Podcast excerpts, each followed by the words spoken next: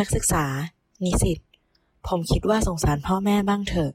ต้องไปดูพวกนี้เรียนมากี่ปีแล้ว จะจบเมื่อไหร่ อะไร อย่างไร ไม่งั้นก็ไม่จบหรอก เรียนจบมาก็เป็นแบบนี้ อย่าไปคิดว่าเราจะต้องไปเปลี่ยนแปลงบ้านเมือง และอย่าลืมว่าการเปลี่ยนแปลงโดยทำให้บ้านเมืองเสียหาย ประชาชนเดือดร้อน บาดเจ็บ ล้มตาย มันไม่ใช่เรื่องในวันนี้ ต่างประเทศเขาทำมา 200 กว่าปี ที่ตายเจ็บกันขนาดนั้น ของเราเพิ่งจะเริ่มมาไม่กี่ปีนี้ โดยที่เป็นความขัดแย้งระหว่างประชาชนด้วยกัน อย่าให้มันเกิดอีกเลย วันนี้พูดเสียเหนื่อยเลย สื่อจดอะไรได้บ้างก็ไม่รู้ การแก้ไขปัญหาทุกอย่างไม่ใช่ง่าย แต่เราก็จะทำเพราะเราใจเพชรพลเอกประยุทธ์จันโอชา นายกรัฐมนตรีให้สัมภาษณ์ผู้สื่อข่าว กรณีกลุ่มนักศึกษาประกาศนัดชุมนุม เพื่อเรียกร้องการเลือกตั้ง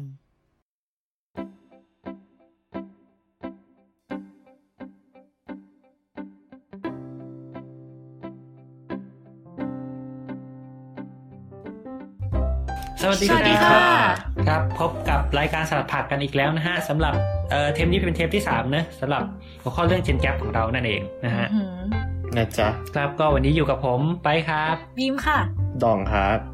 โอเค ก็สบายดีกันนะฮะทุกคน ดองโอเคไหม่ดอง สบายดี แค่เบลอเบลอนั่นสิเบอร์ว่ารักใครหรือเปล่า เอ้ยมันต้องเบอร์ว่ารักแถบอย่างเดียวเนอะโทษค่ะ เอาเถอะตกลงว่าวันนี้เราจะมาคุยเรื่องอะไรกันคะ ก็เรื่อง Gen Gap นั่นแหละฮะ แต่ว่าก็คือสำหรับอ่าสองเทปที่แล้วใช่ไหมเทปแรกเนี่ยเรา คุยกันไปเรื่องว่าแบบพื้นฐานเนอะว่าแบบเอ้ย generation เนี่ยมันแบ่งยังไงได้บ้างอะไรเงี้ย พอมาเทปที่สองก็พูดถึงเอ่อ generation gap ในแง่ที่แบบเกี่ยวกับแบบส่วนตัวอะไรเงี้ยมีการสลัดเผือกกันเล็กน้อย ก็สำหรับเทปนี้นะฮะเราก็จะมาคุยกันเรื่องที่แบบใหญ่ขึ้นนิดนึงก็อาจจะเป็นเรื่องของเจนแกปแล้วก็เรื่องของคนรุ่นใหม่ ประเด็นเกี่ยวกับเจเนอเรชันต่างๆ ในระดับสังคมนะฮะก็และดูจริงจัง อืม เราจะมาพูดชาติกันวันนี้ ครับก็เอาไงดีเริ่มเริ่มเริ่มไงดีบีมเออฮะ ก็ในตอนนี้มันก็กำลังมีกระแสงานอยู่งานหนึ่งใช่ไหมงานงานอะไรคะดอง เราว่าดองต้องตอบว่างานกาแฟเอ่องานอะไรวะ งานงานบอลช่องสามๆงานกาแฟเอ้ยครับใช่ Thailand Coffee Fest น้องนายมางุ้งมางิงมากมายเดี๋ยวไม่ไม่เห็นใช่ไม่ไม่ใช่ใช่อยู่ที่เขาถ่ายอันไหนรูปกันลงเต็มไปหมดกา แฟงานไม่ใช่ รักเหมาเฟสผิดผิดเฮ้ยหยุดช่วยงาเก็นบเขาโฆษณาไปอีก งาน อุ่น อุ่นไอ้หนาวใครรักเอ้ยเอ้ย อุ่นไอรักคลายความหนาว ใช่ไหม ใช่สิ ครับ งานใช่อุ่นใช่ถูกแล้ว ไม่คือแบบบางทีตอนนี้มันกลายเป็นงานอุ่นไอร้อนไปแล้วไงเออนั่นสิมันมันหนาวเหรือไม่เข้าใจ เข้าคือเข้าสู่คืฤอดูร้มีอนอย่ามีงใครเป็นไปทางงานนั้นมาหรือยัง มีใครไปงานนั้นมาหรือยังคะ คนเยอะมาอืกมอยู่นี่อะฮะ รถติดอะ ไม่ไปอะเออขอผ่าน ไม่ คือแบบมันเป็นเอาดอกไม้เมืองหนาวอะไรเงี้ยมาตั้ง ซึ่งตอนที่อ่าฮะมันหนาวเย็นมันน่าจะรู้สึกดีอะแต่ตอนนี้คือแบบน่าสงสารมากเลย ตอนที่เราไป จริงเอออ๋อ คือไปมาแล้วใช่ไหม ใช่ใช่ไปมาแล้วเอองั้นงั้นลองเล่าสั้นๆก่อนก็ได้ว่าแบบเป็นไงบ้าง ก็คือมันจะเป็นงานที่จัดตรงพระบรมรูปทรงมาใช่ไหมแล้วก็ ครับคนที่ใส่ชุดไทยไปอะไรเงี้ย ก็จะได้เข้างานฟรี คือจริง ๆ แล้วแทบจะไม่ค่อยเจอใครที่ใส่ไม่ใส่ชุดไทยไปอืมแล้วเขาก็จะมีดอกไม้เมืองหนาวมาตั้งโชว์ บริเวณกลางลาน แล้วก็จะมีเป็นนิทรรศการเกี่ยวกับพระราชกรณียกิจของรัชกาลที่ห้ารัชกาลที่เก้าอะไรเงี้ย ไว้รอบๆลานนั้นใช่ไหม แล้วพอเดินออกไปอีกมุมหนึ่งก็จะมีพวกโซนร้านคล้ายๆเป็นออกร้านตลาดอะไรเงี้ย ก็จะมีพวกอาหารไทยหากินยาก พวกม้าอ้วนหรืออะไรสักอย่างอะมันชื่อประมาณเนี้ยหมาอ้วนแต่ฟักจริงๆมันเป็นชื่อของกินแบบอืมเออมันเป็นมันเป็นชื่อของกินชนิดหนึ่งอะ เออ ถูกแล้วด้วยอืมมันเป็นพวกม้าอ้วนมีท้องนพคุณบาบาๆอะไรพวกเนี้ยมาอ้วนแสดงว่าผอมใช่ป่ะฮะก็ก็ไม่อ้วนโทษ อืม ค่ะ ค่ะ อืม อืม ได้ได้ ได้อยู่ ก็นั่นแหละโอ้แล้วก็จะมีผ่านไปพวกร้านของแบบกลุ่มแม่บ้านนู่นนั่นนี่มาออกร้านกัน แต่ว่าเมนหลักของงานที่แบบคนดูจะแฮปปี้มากที่สุดก็คือการใส่ชุดไทยไปเดิน มันก็เลยเหมือนมีกระแสออกมาว่าอ้าวจริง ๆอะอืมวัยรุ่นไทยอะก็ชอบใส่ชุดไทยนี่อะไรเงี้ยอ่าอ่า เพราะฉะนั้นก็ประเด็นแรกที่เราจะมาคุยกันก็จะเป็นเรื่องของเรียกว่าไงคนรุ่นใหม่กับกับวัฒนธรรมใช่เออไงคะดูดีมีใบชาติรู้สึกตระกูลว่าใบใกล้เคียงกับวัฒนธรรมไทยแค่ไหนคะใบก็ก็จริงๆที่มาเยอรมันนี่ก็มีชุดไทยติดมาชุดหนึ่งนะฮะอ่าก็แบบไปไปซื้อเอาแถวแถวสารนะคือแถวสารมันจะมีแบบร้านขายชุดไทยที่เขาเอาไปรำแก้บนอะไรเงี้ยเดี๋ยวเดี๋ยวเดี๋ยวมันเป็นชุดยังไงอะเออเราก็ไปได้ราชปาแตนกับอ๋อกับ กับจงกระเบนถูกๆมาชุดหนึ่งซึ่งอ่าฮะจนถึงบัดนี้ก็ยังไม่ได้ใส่เลยอะไรเงี้ยอ่าฮะคือแกไม่ได้ได้แพ็คแบบมาชุดสองปีลำแล้วมาใช่ไหมชุดลำแก้บนอะไรเงี้ยคือก็จะลำก็ได้ละมั้งไม่รู้เหมือนกันไม่รู้ปกติลำเขาใส่ชุดอะไรกันล่ะพระแบบพระรามพระลักษมณ์รัตกันหนุมานอ๋อเฮ้ยแต่นี่นี่นี่ตอนเราประถมเราเคยแสดงโขนนะฮะอ่าฮะโอ้เล่นเป็นอะไรฮะอ่าก็อัน ก็มีเผอิญอยู่โรงเรียนที่เขาแบบมีโขนเด็กเป็น signature อะไรเงี้ยซึ่งก็ไม่ขอเอ่ยชื่อ แต่คนที่อ่ารู้รู้น่าจะรู้นะครับว่าโรงเรียนอะไรก็นั่นแหละ เหมือนเขาเขาจะให้แบบเด็กประถมปลายอะอ๋อ ม. ไม่ใช่ ม. สิ ป.สี่ ป.ห้า ป.หกอะไรเงี้ยแสดงโขนก็อ่าฮะอย่างอย่างตอนนั้น เออเรียกว่าไงอะคือตอนตอนเดี๋ยวนะ ป.สี่เขาก็จะให้แบบเป็นตัว ใช้คำว่าอะไรจำไม่ได้แล้วแต่แบบเป็นตัวง่อยๆอะไรเงี้ยแล้วแบบก็จะเพิ่มขึ้นเป็นลำดับ มีการเลื่อนขั้นใช่ ก็นั่นแหละพอ ป. ป.หกก็จะแบบมีการก็อาจจะ advance นิดนึงอะไรเงี้ยใส่ชุดนู่นนี่เยอะแยะหัวโขนนะฮะ แต่ก็นั่นแหละก็ลืมไปแล้วอ้าวสรุปคือเล่นเป็นตัวอะไรก็ลืมไปแล้วด้วย ไม่ไม่ก็เป็นเป็นเป็นยักษ์แหละแต่เป็นยักษ์กระจอกงอกง่อยตัวหนึ่งอ๋ออืมเอะนะฮะ ถ้าใครมีรูปก็ส่งมาประมูลกันได้ เอโทษอโทษอ่าแล้วแดดสองฮะคิดว่าตัวเองใกล้ชิดกับวัฒนธรรมไทยแค่ไหน คิดถึงแค่ไหนวะตอนถ้าถ้าตอนนี้ยังคิดไม่ออกเลยอะก็แกพูดภาษาไทยไงดอง เออพูดภาษาไทย อาหารไทยไหว้ไหว้ไหว้เอออยากไหว้อะไรอย่างเงี้ยก็ยังเป็นไหว้อะไรที่เรายังติดอยู่ว่ายน้ำฮะลอยกระทง ผิดผิดคว่ายน้ำเป็นลอยกระทงครับโทษโทษโทษอือหือทุกวันนี้ยังลอยกระทงอีกเหรอทุกวันนี้ยังลอยกำระทเรางไม่แล้วนะก็ไม่ค่อยจะได้จะออกจะไปลอยที่ไหนวะ ในเน็ตไงคะ ในเน็ต ให้เทคโนโลยีนำพาไปอ๋อเออดีเหมือนสงกรารก็แบบรดน้ำตำหัวในเน็ตอะไรเงี้ยอ่ารดน้ำของใช่ความพันในเน็ตเออดีว่ะเออแล้วก็ส่งส่งไลน์ไปหาญาติผู้ใหญ่ว่ารดน้ำนะคะ เออจริงวาเลนเออพวกวาเลนไทน์น่าจะทำงี้นะก็แบบเออจะส่งช็อกโกแลตกันแทนที่จะเสียช็อกโกแลตจริงก็ส่งสติกเกอร์ช็อกโกแลตให้กันอะไรที่เงี้มัยนกินไม่ได้เป็นการมันกินมันไม่ได้กินไม่ได้เอ้าแหมก็มันลดกินไม่ลดได้น้ำมันก็ไม่ได้ลดน้ำจริงไม่ลดน้ำในเน็ตน่ะ ไม่มีใครปล่กิอยนโค้ดน้ำในไงเน็ตเนี่ยไม่มีใครกินน้ำที่รถไง เข้าใจไหมเรื่องกินเรื่องใหญ่าอะไรเฮ้ยกลับมากลับมาอ้าวโอเค ก็นั่นแหละ อืมอืมอาบีมอะเป็นไงเกี่ยวกับเขานะวัฒนธรรมอืมอย่าใช้คำว่าใกล้ชิดแค่ไหนเลย อืมเออเขาเขาว่าเขาน่าจะเกิดผิดยุคไปนิดนึงอะ ครับ ครับ ไม่แต่ว่าคืเดี๋ยอวทำไมนี้ก็เพิ่งทะลุออกมาจากกระจก เออใช่คือแบบอารมณ์ประมาณว่าออกจากกระจกแล้วก็แบบผิดมาเลย แล้วก็อ้าวทำไมมีรถไฟฟ้า คือจริง ๆ อยากอืมพายเรือไปเรียนมากนะคือจริงๆอะก็ตอนของแสนแสบอะไรอย่างงี้ก็ได้นะเออเออเออถ้าน้ำมันใสกว่านี้นะตอนนี้แบบตกไปเกือบตายเออเออตกตกไปนี่แบบมีหนวดงอกออกมาอะไรเงี้ยเดี๋ยวเดี๋ยวอ่าก็นั่นแหละคือเลยด้วยเป็นความแบบงงงวยมากเลยพอ สำหรับแบบเรื่องวัฒนธรรมไทยอะตอนอยู่ที่ไทยอะทำทุกอย่างเลยนะยกเว้นอย่างเดียวคือใส่ชุดไทยใช่ปะแต่พอไปอยู่ญี่ปุ่นอะไม่ได้ทำสักอย่างเลยนะยกเว้นอย่างเดียวคือใส่ชุดไทยถอถอถอโถอืม ก็เลยกลายเป็นว่า ก็เลยใส่ชุดไทย เออ ก็คือแบบอยู่ๆวันดีคืนดีก็ใส่จงกระเบนไปเรียนอะไรเงี้ยไม่มีใครรู้นี่ว่ามันแปลกเขาเขาไม่ถามหรือว่าแบบมันอะไรนะที่เธอนุ่งน่ะเขาก็รู้ว่ามันเป็นผ้าของประเทศเรา คือมันก็ไม่ได้ต่างจากแบบการที่เรียกอะไรอะ นักเรียนมาลายูใส่ชุดแบบของเขาอืมไปเรียนหรือเปล่าเนี่ยอืม อืมอืมแล้วเป็นเป็นแล้วแล้วคือยังไงก็เดี๋ยวไอ้ชุดไทยที่ว่าคือจงกระเบนเนี่ยหรือไงจงกระเบนปกติ ฉันไม่ใส่เครื่องทอง อะไรไปเรียนหรอกอันนั้นก็เกินไปคือจงกระเบนใส่กับอะไร จงกระเบนเสื้อยืดปกติก็ได้ หรือแบบอืมจงกระเบนเสื้อยืด เเอาแกเวลาเขาลองรำกันเขาก็ใส่จงกระเบนเสื้อยืดจงกระเบนเสื้อยืดขาวอ่าอะไรโอเงี้ยเคโอเค เออ อ่าไอ้เวลาเขาซ้อมรำกัน อืมอืมประมาณนั้น แล้วเราก็ทำเนียนๆไปว่าแบบเฮ้ยประเทศฉันใส่อยางนี้ปกติเธอ อืมนารูโฮโด โอเค ก็นั่นแหละ อย่างเสื้อเงี้ย ถ้าญี่ปุ่นมันก็ใส่ชุดเออประจำชาติเขาเป็นปกตินะอ่าใช่อืมออกจะรู้สึกดีได้วยซ้ำคือรู้สึกดีเพราะว่าเอมันอสวยแล้วก็ได้ถ่ายรูปโชว์นั่นแหละ ก็ไม่เอออันนี้ต่งน่าสนใจนะ อืม เพราะว่ามันมันก็จะแบบเป็นประเด็นที่เขาชอบพูดกันใช่ไหมว่าญี่ปุ่นเนี่ยเฮ้ยแบบ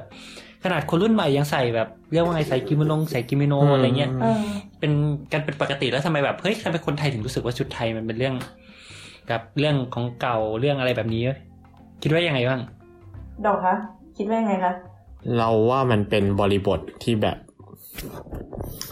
มันพูดยากนะ คือ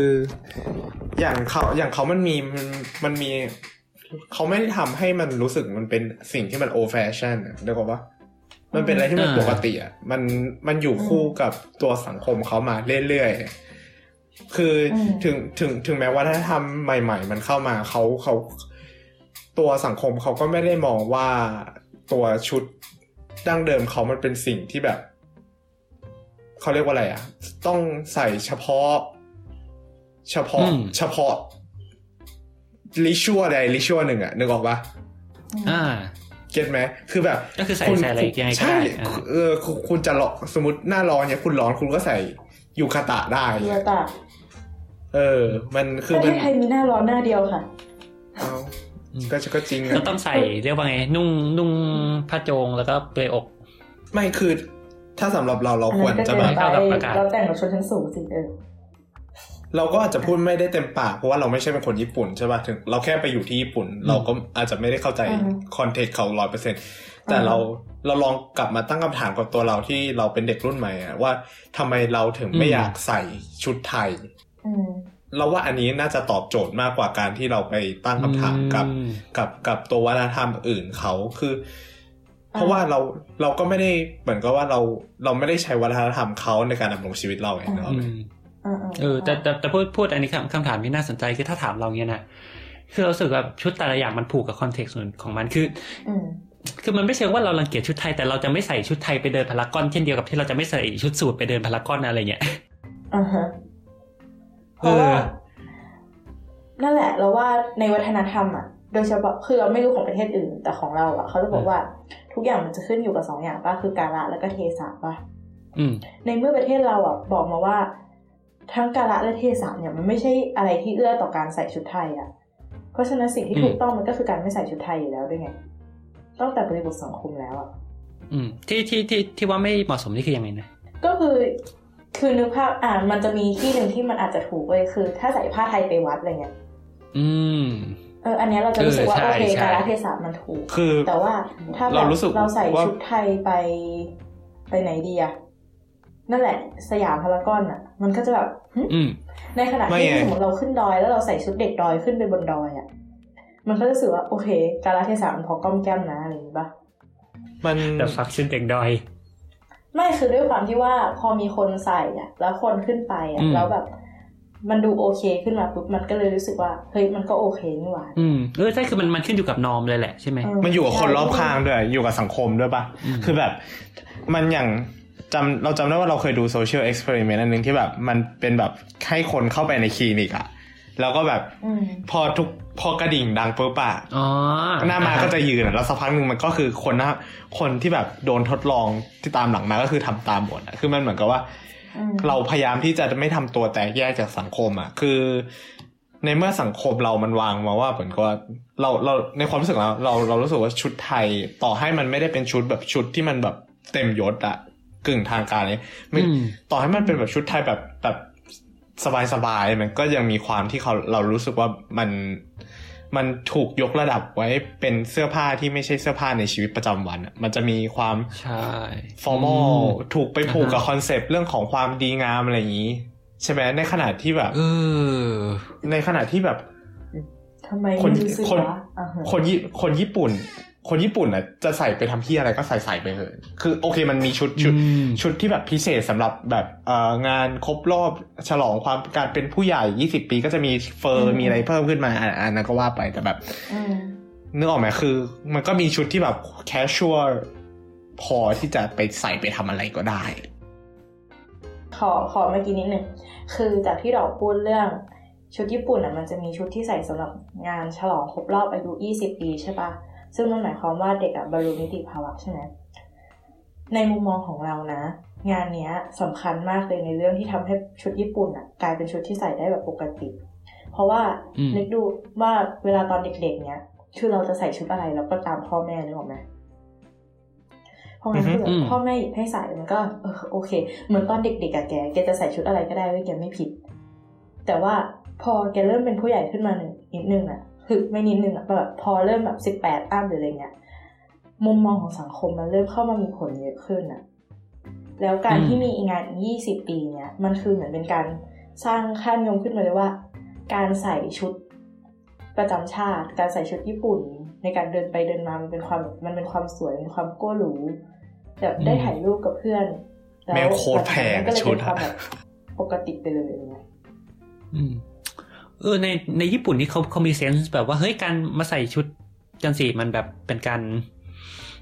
เอ่อเรียกว่าไงรักษาวัฒนธรรมนะอะไรเงี้ยหรือเปล่า เขาไม่ได้รู้สึกว่ามีมันการเป็นการรรัณรงค์กษาอะไรเงี้ยวัฒนธรรมแต่เขารู้สึกว่ามันไม่ได้ต่างจากคนไทยเลย คือเขาใส่เออเพื่อที่จะได้ถ่ายรูปนึกออกไหมคือเขาอืมใส่แล้วเขาก็แฮปปี้กับการได้ถ่ายรูป คือคนที่เฮ้ยแต่อ่าคนรุ่นเก่าที่ใส่แบบใส่เป็นปกติธรรมดาโดยไม่ถ่ายรูปมันก็มี แต่คือถามว่ามันก็ไม่ได้ต่างจากแบบคุณหญิงคุณนายใส่เสื้อผ้าไหมอะนึกออกไหม อืมเออมันเลเวลประมาณนั้นเออจริงจริงๆอันนี้ก็ก็น่าสนใจนะคือ อย่างอย่างถ้าเรานึกของอย่างเยอรมันเนี่ยคือปกติมันก็คงไม่มีใครใส่ชุดแบบ เยอรมันเยอรมันมาเดินอะไรเงี้ยแล้วเขาก็อืมเขาอย่างจากที่เรารู้นะเขาก็ไม่ไม่ได้รู้สึกว่ามันมีการรณรงค์ว่าคุณต้องรักษาวัฒนธรรมอะไรแค่ว่าแบบอืมสมมติมันมีงานเบียร์มีออกซูเบอร์เฟสเงี้ยแล้วแบบอืมอยู่ดีๆ คนที่ไปงานเขาก็จะใส่กางเกงหนังใส่ชุดที่มันเป็นชุดเยอรมันโดยอัตโนมัติอะไรเงี้ยไป ร่วมงานพอร่วมงานเสร็จเขาก็กลับมาใส่เสื้อยืดกางเกงยีนเหมือนเดิมอืมซึ่งเออมันมันมันมันก็เหมือนที่แต่สองพูดนั่นแหละมันเป็นเรื่องของคอนเท็กซ์ด้วยส่วนหนึ่งก็คือ เหมือนเรียกว่าไงอะคือเราอาจจะไม่ไม่ใส่ชุดไทยไปเดินห้างเพราะรู้สึกว่ามันแปลกเหมือนกับที่เราไม่ใส่ชุดปกติใส่เสื้อยืดกับเกงยีนไปเดินไองานอุ่นไอรักเพราะเราก็รู้สึกว่ามันแปลกนึกออกปะเออยกเว้น ยกเว้นเรารู้ว่านั่นแหละ ว่าความแปลกนั้นนะเกิดจากการที่เราอะคำนึงถึงบริบทสังคมโดยรอบแล้วเราต้องการที่จะกบฏต่อมันเว้ย อืมคือมันใช่ใช่อะฮะ คือแบบมันมีคนสองแบบ มันมีคนแบบกบฏกับคนที่แบบโอเคกับน้องพรก็อืนะมซึ่งส่วนใหแต่ญ่จครินงๆจะเหโอมือนเคเหมืกับอนน้องมากกว่าอืมใช่ฮะแต่จริงๆมีอันหนึงที่ดาสองพูดขึ้นมาเราเราก็คิดว่าน่าสนใจอีกนั่นแหละก็คือเฮ้ยมันมันเป็นไปได้หรือเปล่าว่าไอชุดไทยของเรามันมันถูกผูกกับเรียกว่าไงอะมัน มันถูกผูกกับศีลธรรมความดีงามผูกกับศาสนา ผูกถูกกับวัฒนธรรมที่สูงส่งจนคนรู้สึกว่าแบบเฮ้ยไม่อยากแตะอะคนเลยไม่ไม่ใส่โดยอัตโนมัติเพราะอย่างที่บอกคือคอนเท็กซ์ที่ปกติที่สุดที่คนจะใส่ชุดไทยคือการไปวัด คือคำถามคือทำไมว่ามันมันมีลอจิกอะไรของมันเลยก็ไม่ใช่ไงเพราะวัดมันให้ความรู้สึกโบราณเราว่าในความมุมมองเรา อืม คือเรามันมันมันเป็นเรื่องแบบวัฒนธรรมไทยอะไรอย่างงี้ป่ะคือถ้าให้เรามองในมุมมองเรานะ คือมันเป็นการต่อสู้กันของค่านิยมสองอย่าง คือถามว่าเมื่อก่อนอะคนไทยใส่ชุดอะไร คนไทยใส่ชุดไทยนี่แหละคำว่าชุดไทยอะไม่ใช่แบบ เอ่อที่มีเครื่องทองเยอะๆอะคือเราใส่ผ้าไทยเราใส่แบบเอ่อผ้าถุงปกตินึกออกไหมแต่ว่าถามว่าทำไมต้องเปลี่ยน เราต้องการเปลี่ยน เพราะว่าเราต้องการจะ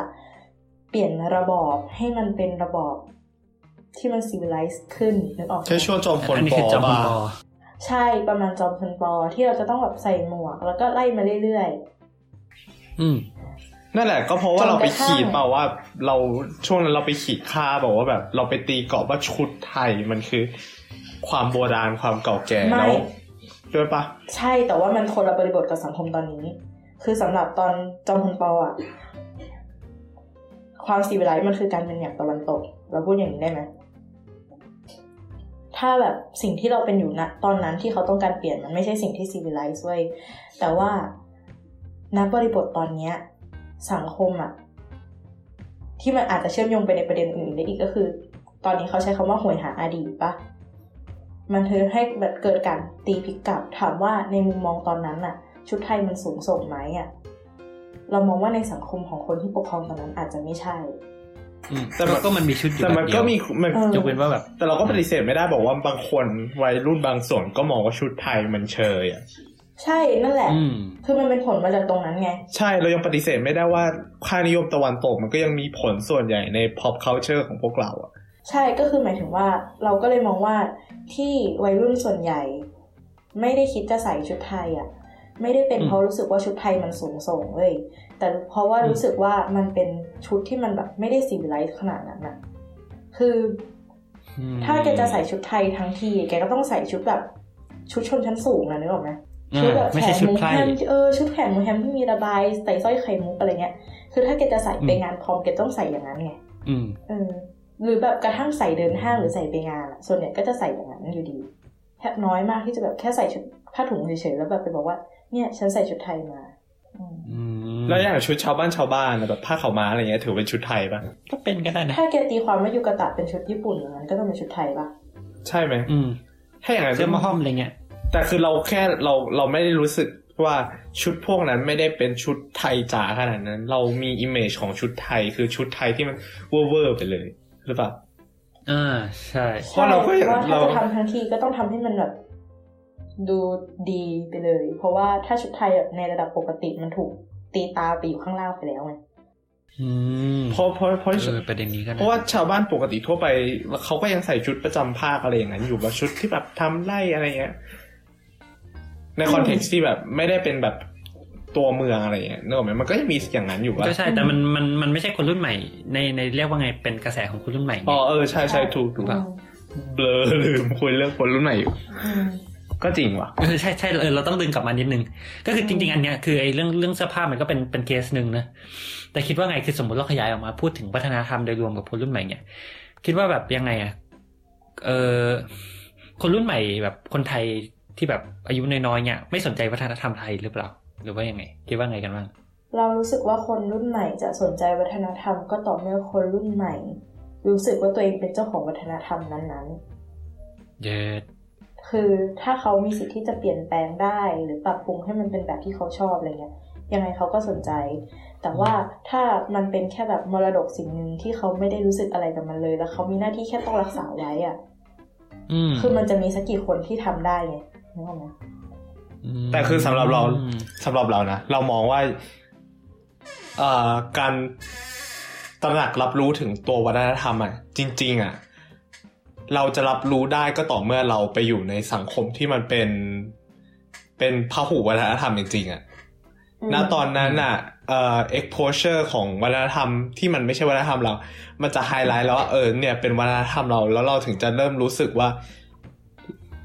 ความเป็นเจ้าเจ้าเข้าเจ้าของมันถึงจะเกิดขึ้นนะตรงนั้นนะเพราะเราอยู่กับมันไงเราอยู่กับมันเป็นแบบ ชีวิตทั่วไปของเราบางทีเราไม่ได้รู้สึกไงเพราะฉะนั้นเราจะรู้สึกถึงอะไรที่มันเป็นวัฒนธรรมของเราก็ในใน context ที่แบบเขาเรียกว่าอะไรใน context ทั่วไปในชีวิตประจำวันเรา เรารู้สึกอะไรที่มันเป็นวัฒนธรรมของเรา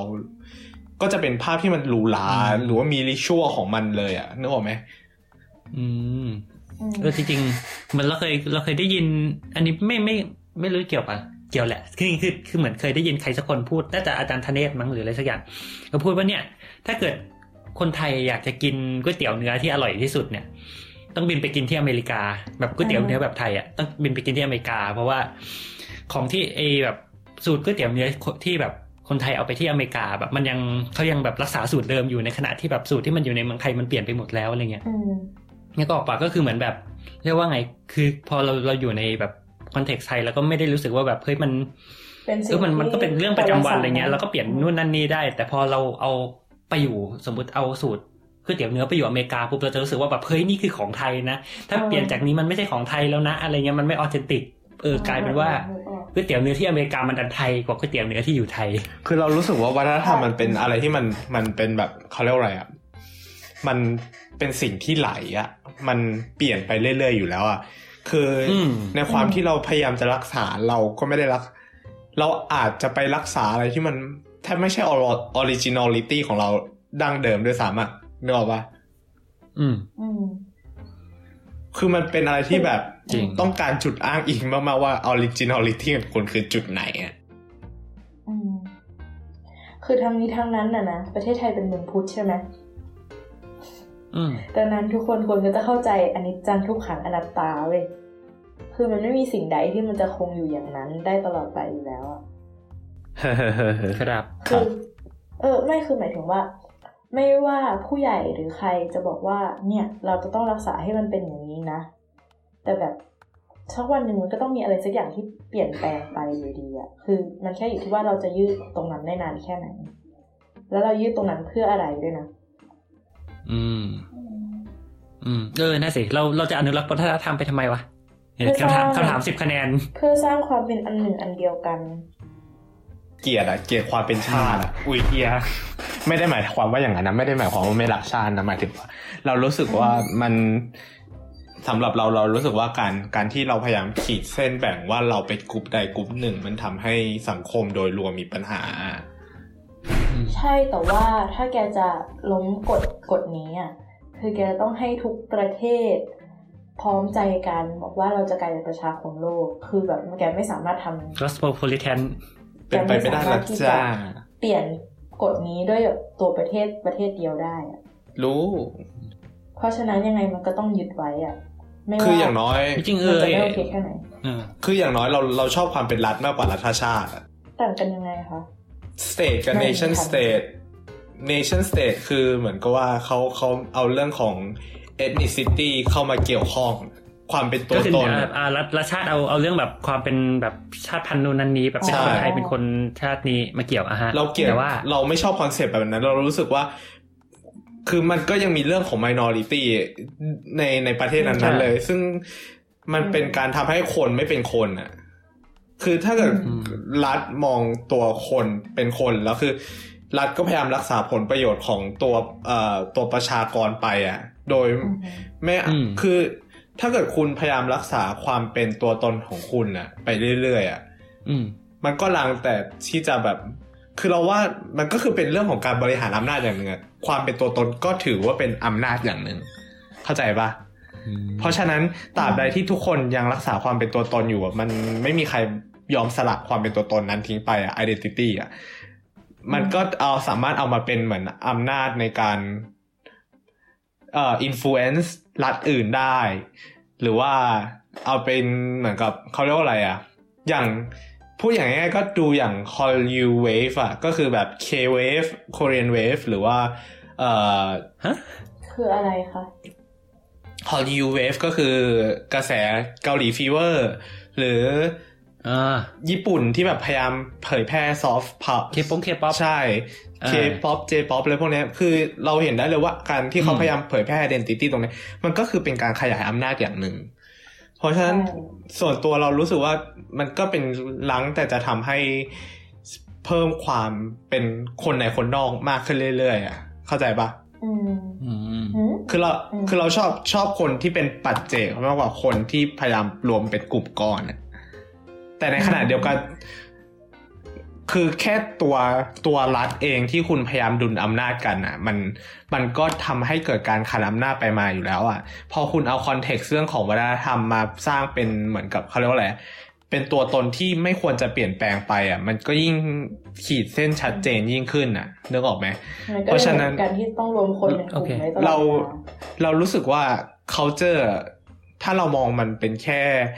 เป็นแค่สิ่งที่อยู่กับเราแล้วไหลไปเรื่อยๆ ไม่ได้พยายามจะรักษามันอะคืออืม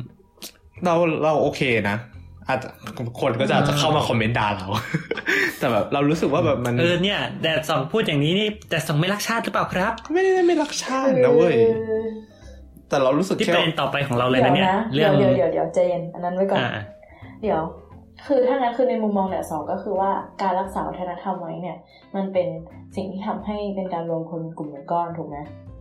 แต่ว่าในความเป็นจริงเนี่ยโลกเรามีความหลากหลาย คือเราก็ไม่ได้ว่ามีปัญหาอะไรกับการรักษาวัฒนธรรม ใช่คือแบบคุณอยากใช้อะไรก็ใช้ไปอะโน้ไหมคือมันคือแบบเราไม่ชอบกับการที่แบบคุณจะมาฟอสว่าแบบ เข้าใจไหมว่าการอืมที่เขาเกิดมาเป็นซิติเซนใด ๆ นั้นๆน่ะ ไม่ได้แปลว่าเขาอยากจะเป็นชาติพันธุ์นั้นๆน่ะ เก็ตปะอืมฮึคคือพูดง่ายๆคือไม่ใช่แบบบังคับว่าแบบเฮ้ยวันนี้แบบทุกวันอังคารทุกคนต้องแต่งชุดไทยอะไรอย่างเงี้ย อืมอันนี้ไม่เห็นด้วยแต่คือใครอยากใครใครจะแต่งอะไรก็ใครแต่งใครทำอันนี้คือทำความเห็นที่สองอะไรที่ทำให้สังคมมันขับเคลื่อนไปได้ก็ควรจะเปลี่ยนแปลง เพราะครับเพราะว่าสิ่งแวดล้อมทุกวันนี้เราไม่ได้อยู่ร่วมกับแค่ เราไม่ได้เป็นรัฐปิดอะเข้าใจป่ะเราอยู่ในสังคมโลกที่ทุกคนต้องติดต่อกันการ การรั่วซึมของวัฒนธรรมอื่นอะเรารับมาทุกวันอยู่แล้วอะนึกออกไหมคืออืมตราบใดที่เราทำใด ๆ ก็ตามหรือเราวันรับวัฒนธรรมใดๆก็ตาม แล้วมันไม่ทำให้สังคมเดือดร้อนเนี่ยเข้าใจป่ะอืมมันก็ไม่มีความจำเป็นที่คุณจะต้องรักษาวัฒนธรรมโดยการเขาเรียกว่าอะไรอะพยายามเอาวัฒนธรรมที่คุณคิดว่าเออเนี่ยมันเป็นเอกลักษณ์ของรัฐชาตินะไปครอบหัวชาวอืมประชาชนอะอันนั้นคือสิ่งที่เรามทาองงนี้ ทางนี้ทางนั้นนะเราเข้าใจที่แกพูดหมดเลยเว้ยดอง แต่ว่าถ้ามองย้อนกลับไปอะก่อนที่มันจะแบบนิยามความเป็นชาติมันจะเกิดขึ้นบนแผ่นดินแผ่นดินนี้อะการไหลเวียนวัฒนธรรมมันโอเคมากเลยนึกออกไหมแบบมันจะไม่ได้มีการปิดกั้นมาเท่าไหร่แบบสมัยยุทธยาเลยอะไรเงี้ยแต่กระทั่งมันมีความคิดเรื่องความเป็นชาติขึ้นมา การทำให้มันเป็นอันหนึ่งอันเดียวกันและนั่นแหละ การทำให้คนมันเป็นกลุ่มก้อนเป็นอะไรสำคัญขึ้นมาไงแล้วไอ้องค์ความคิดนั้นมันยังอยู่ถูกไหมตอนเนี้ยแบบรัฐบาลหรืออะไรก็แล้วแต่คนที่มีอำนาจในการปกครองลงมา คือเขาปกครองชาติด้วยจุดมุ่งหมายใดจุดมุ่งหมายหนึ่งอยู่แล้วอะ่ะเออก็คือเหมือนว่า นั่นแหละคือ อาจจะมีบ้างที่ อุดมการณ์มาก่อนจริงๆแต่ว่าถ้าเขาไม่มีอุดมการณ์อุดมการณ์ใดอุดมการณ์หนึ่งที่เหนียวว่าเขาจะนำประเทศไปในทางนี้แล้วอะมันคงไม่ผลักดันเขาขึ้นมาจนถึงมาเป็นแบบผู้นำประเทศได้นะไหมอ่าโอเค เดี๋ยวแป๊บแป๊บหนึ่งอันนี้คือเราเราเราหลุดออกจากเรื่องเจเนเจเนเรชันมาแล้วพอสมควรเออถูกกลับมาก่อนกลับมากลับมาจริงโอเค ก็เดี๋ยวแต่จริง ๆ ที่ที่แต่สองชงมาก็น่าสนใจนะว่าแบบเฮ้ยสุดท้าย คือมันมันก็จะโยงมาประเด็นต่อไปที่เราอยากคุยกันพอดี เรื่องว่าแบบ เรื่องของความเป็นชาติเรื่องเรื่องสังคมการเมืองอะไรเงี้ยว่าแบบเฮ้ยอ่าฮะเราเราจะได้ยินพูดใช่ไหมมันกระแสว่าเฮ้ยเด็กรุ่นใหม่เนี่ยเดี๋ยวนี้ไม่รักชาติชอบ อะไรแบบ อืมชอบดาประเทศตัวเองนี่เจมใครอะแถวๆเนี้ยแหละคุ้นคุ้นใครวะใครใครวะไม่รู้อะที่ตั้งสเตตัสอะเออ ก็นั่นแหละมันอืมแต่นั่นแหละอันนี้มันเป็นประเด็นที่น่าสนใจคือมันมันมันก็เคยมีใช่ไหมเรื่องที่ เออมี นักร้องสาววัยเยาว์ท่านหนึ่ง ที่ไบต์ติ่งอยู่นะฮะแหมก็ที่ที่พิมพ์ทวิตอะไรเงี้ยแล้วก็เกิดดราม่ากันว่าเนี่ยเฮ้ยแบบด่าประเทศตัวเองหรือเปล่าอย่างนั้นอย่างนี้อะไรเงี้ยอืมคิดว่ายังไงบ้างฮะ คิดว่าคนรุ่นใหม่ไม่รักชาติจริงหรือเปล่าก่อนอื่นฉันเกลียด moment นี้ที่สุดแล้วอะก่อนอื่นต้องคุยกันก่อนว่าชาติคืออะไรแล้วต่างอะไรกับรัฐชาติเป็น เอต้นอเอาแต่สอง hard lecture หนึ่งชั่วโมง อืมก็นั่นแหละ อยู่ที่ว่าชาติคืออะไรอะไรคือชาติ คือชาติสำหรับหลาย ๆ คนมันไม่เหมือนกันไงคือนึกออกใช่ไหมคือแบบ ชาตินี่ใช่จะพูดยังไงให้มันไม่โดนคุก สีแดง ๆ หรือเปล่า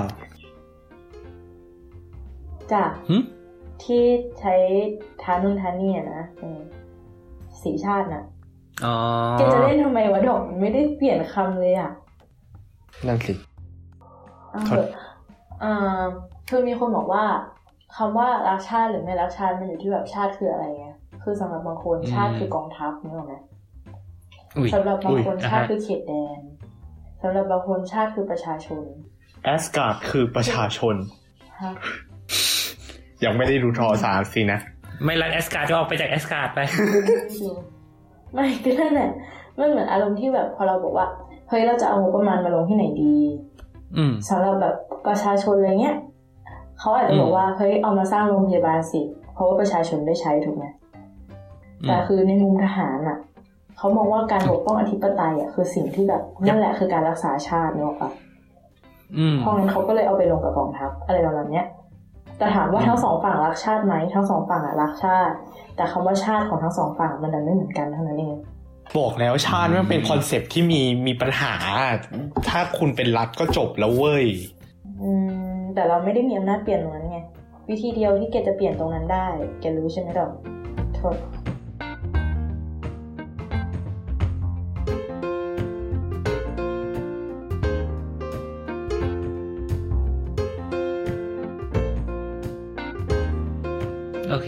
เคได้ซองมีความเห็นยังไงบ้างฮะ ไปสมัครเลือกตั้งก็ก็มีไปแล้วนี่หว่าใช่ไหม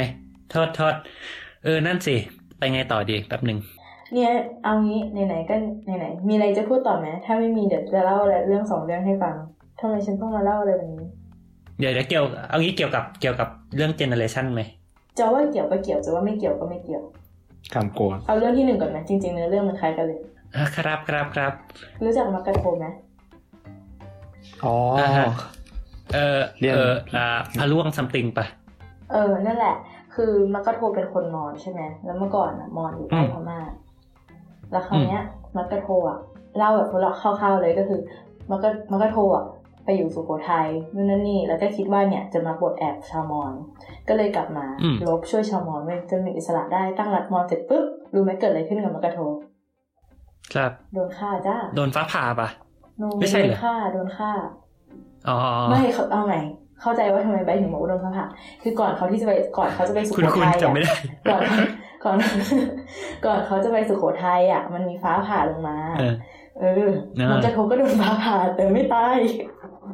อ๋อนั่นแหละโอเคเขาก็สเลยลบได้เฉยๆแต่ไม่ตายโอเคเขาก็เลยได้ชื่อว่าเป็นพระเจ้าฟ้ารั่วแล้วคราวนี้เขาก็ไปสุโขทัยนู่นนั่นนี่รักกับองค์หญิงกลับมาครับโอเคนะแล้วก็กู้รัฐมอญขึ้นมาตั้งเมืองมอญอืมเสร็จปุ๊บ ปรากฏว่าครองราชย์อยู่แบบไม่กี่ปีอะก็โดนคนมอญนั่นแหละฆ่าอ่าเหตุผลที่ฆ่าเพราะว่าครับมักกะโทอะไม่ใช่คนมอญแท้ ในสายตาคนอืมอญมอืม ครับเออน่ะเป็นความดราแล้วม่าอันนี้เกี่ยวกับเรื่องเจเนอเรชันยังไงฮะฮะก็คือจะบอกว่ามันแบบอยู่ที่การมอง ถ้าจะมองว่าแบบคน ประเด็นคืออันเนี้ยที่สิ่งที่ไม่รู้คือไม่รู้ว่าคนที่ฆ่ามักกะโทอะเป็นคนคนละเจนกับมักกะโทหรือเปล่านะอ๋อแบบปรากฏว่าอ๋อที่ที่ที่ฆ่ากันนี่เป็นเจเนอเรชันแกปนี่เองไม่ไม่แต่หมายถึงว่า ถ้าเอาให้มันเจนเจนแกปแล้วเรื่องมันเป็นแบบบล็อกนี้เลยอะก็คือสิ่งที่กำลังเกิดขึ้นในไต้หวันตอนเนี้ย อืม ที่รู้จักคนที่ชื่อเจียงไคเชกปะอ่าอืมนะฮะคืออันเนี้ย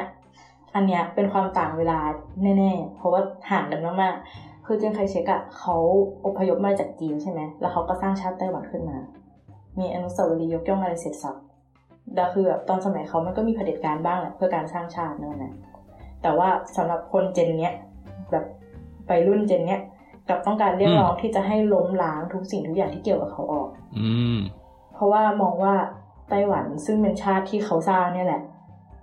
แบบอืม ไม่ควรจะมีความเกี่ยวข้องกับเขาอีกต่อไป เพราะว่าอะไร เพราะเขาเขาเป็นคนจีนเนี่ยเหรอ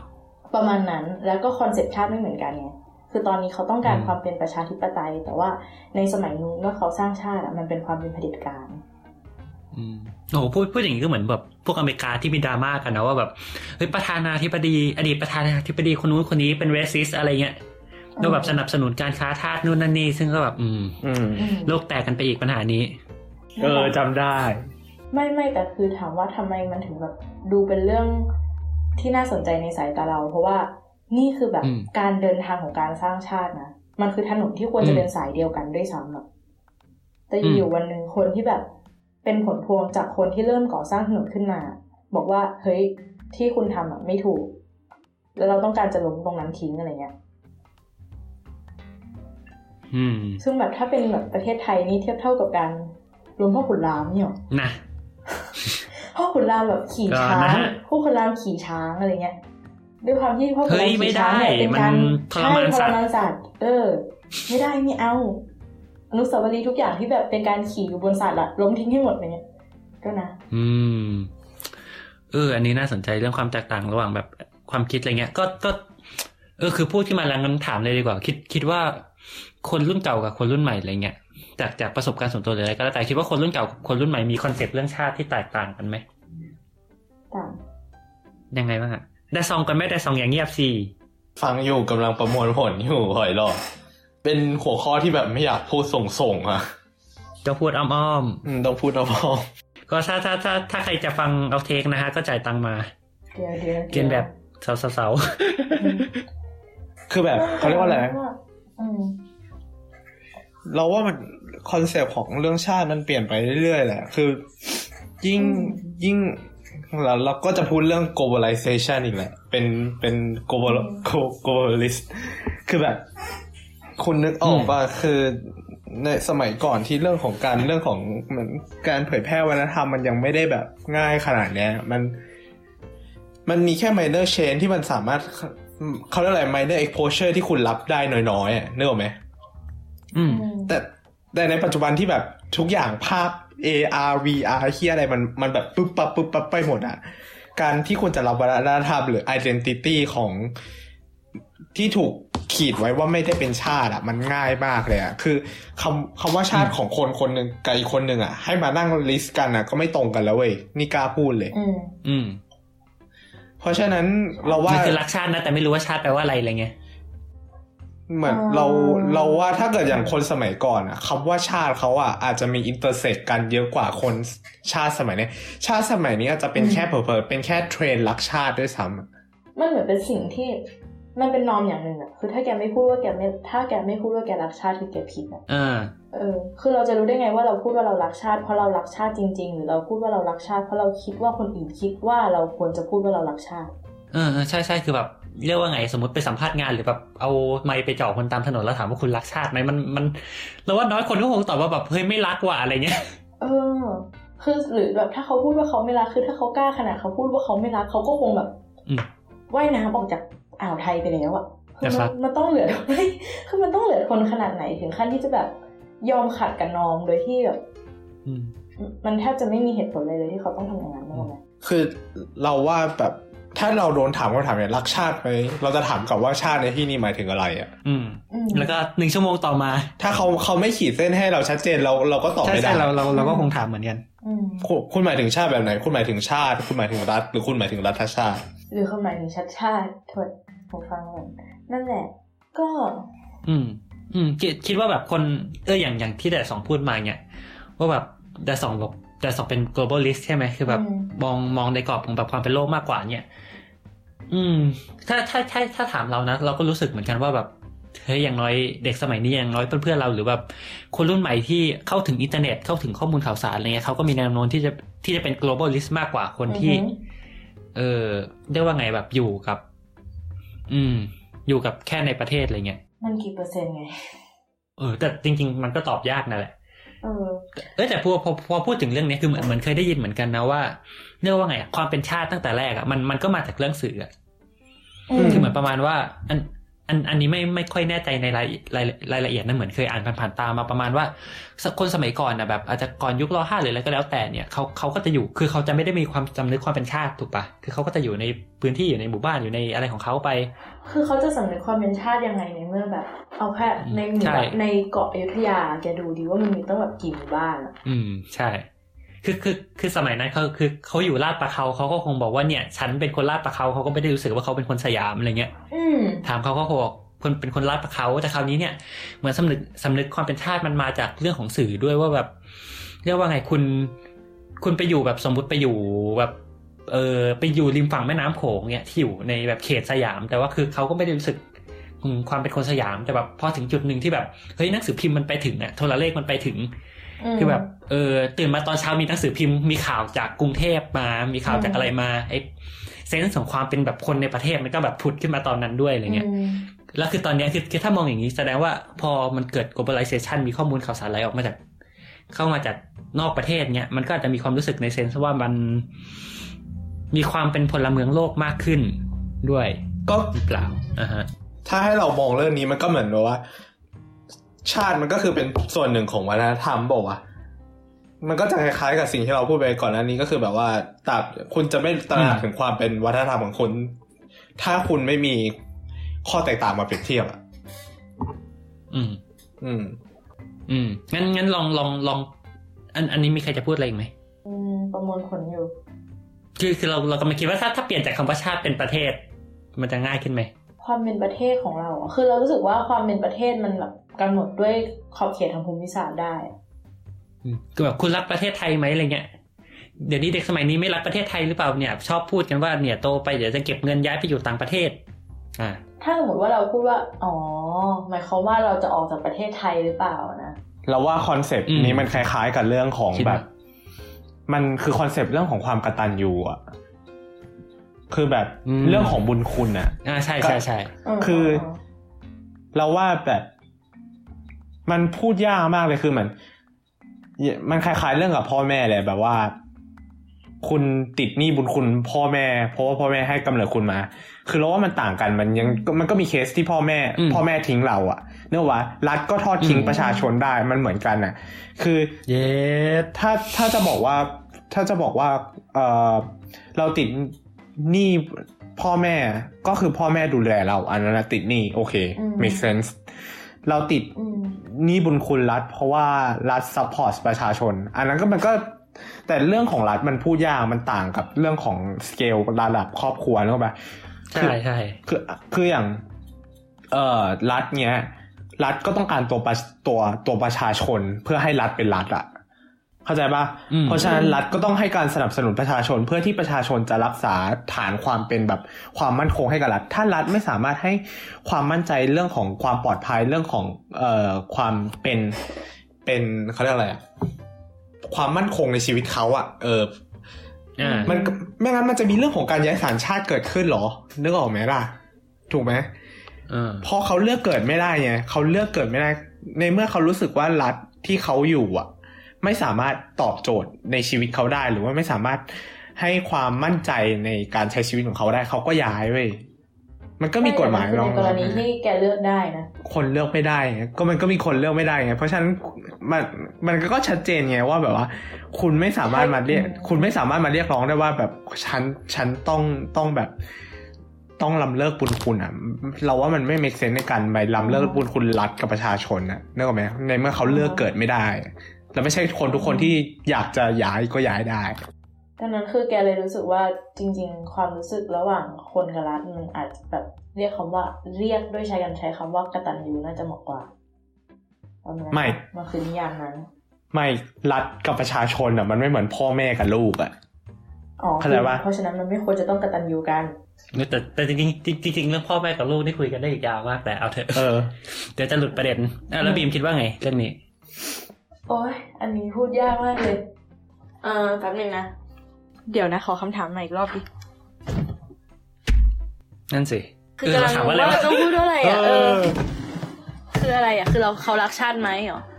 หรือประเทศประเทศใช้คำว่าประเทศอะไรเขาเงี้รัยกประเทศไทยไหมเหรอประเทศไทยรักเขาไหมดีกว่า โอ้ยโอเค ปิดเทปได้แล้วฮะสำหรับเทปนี้สวัสดีครับทอดทอดทอดไม่คือเรารู้สึกว่า ในตอนเริ่มต้นมา มันไม่มีใครไม่รักอืมบ้านตัวเองหรอก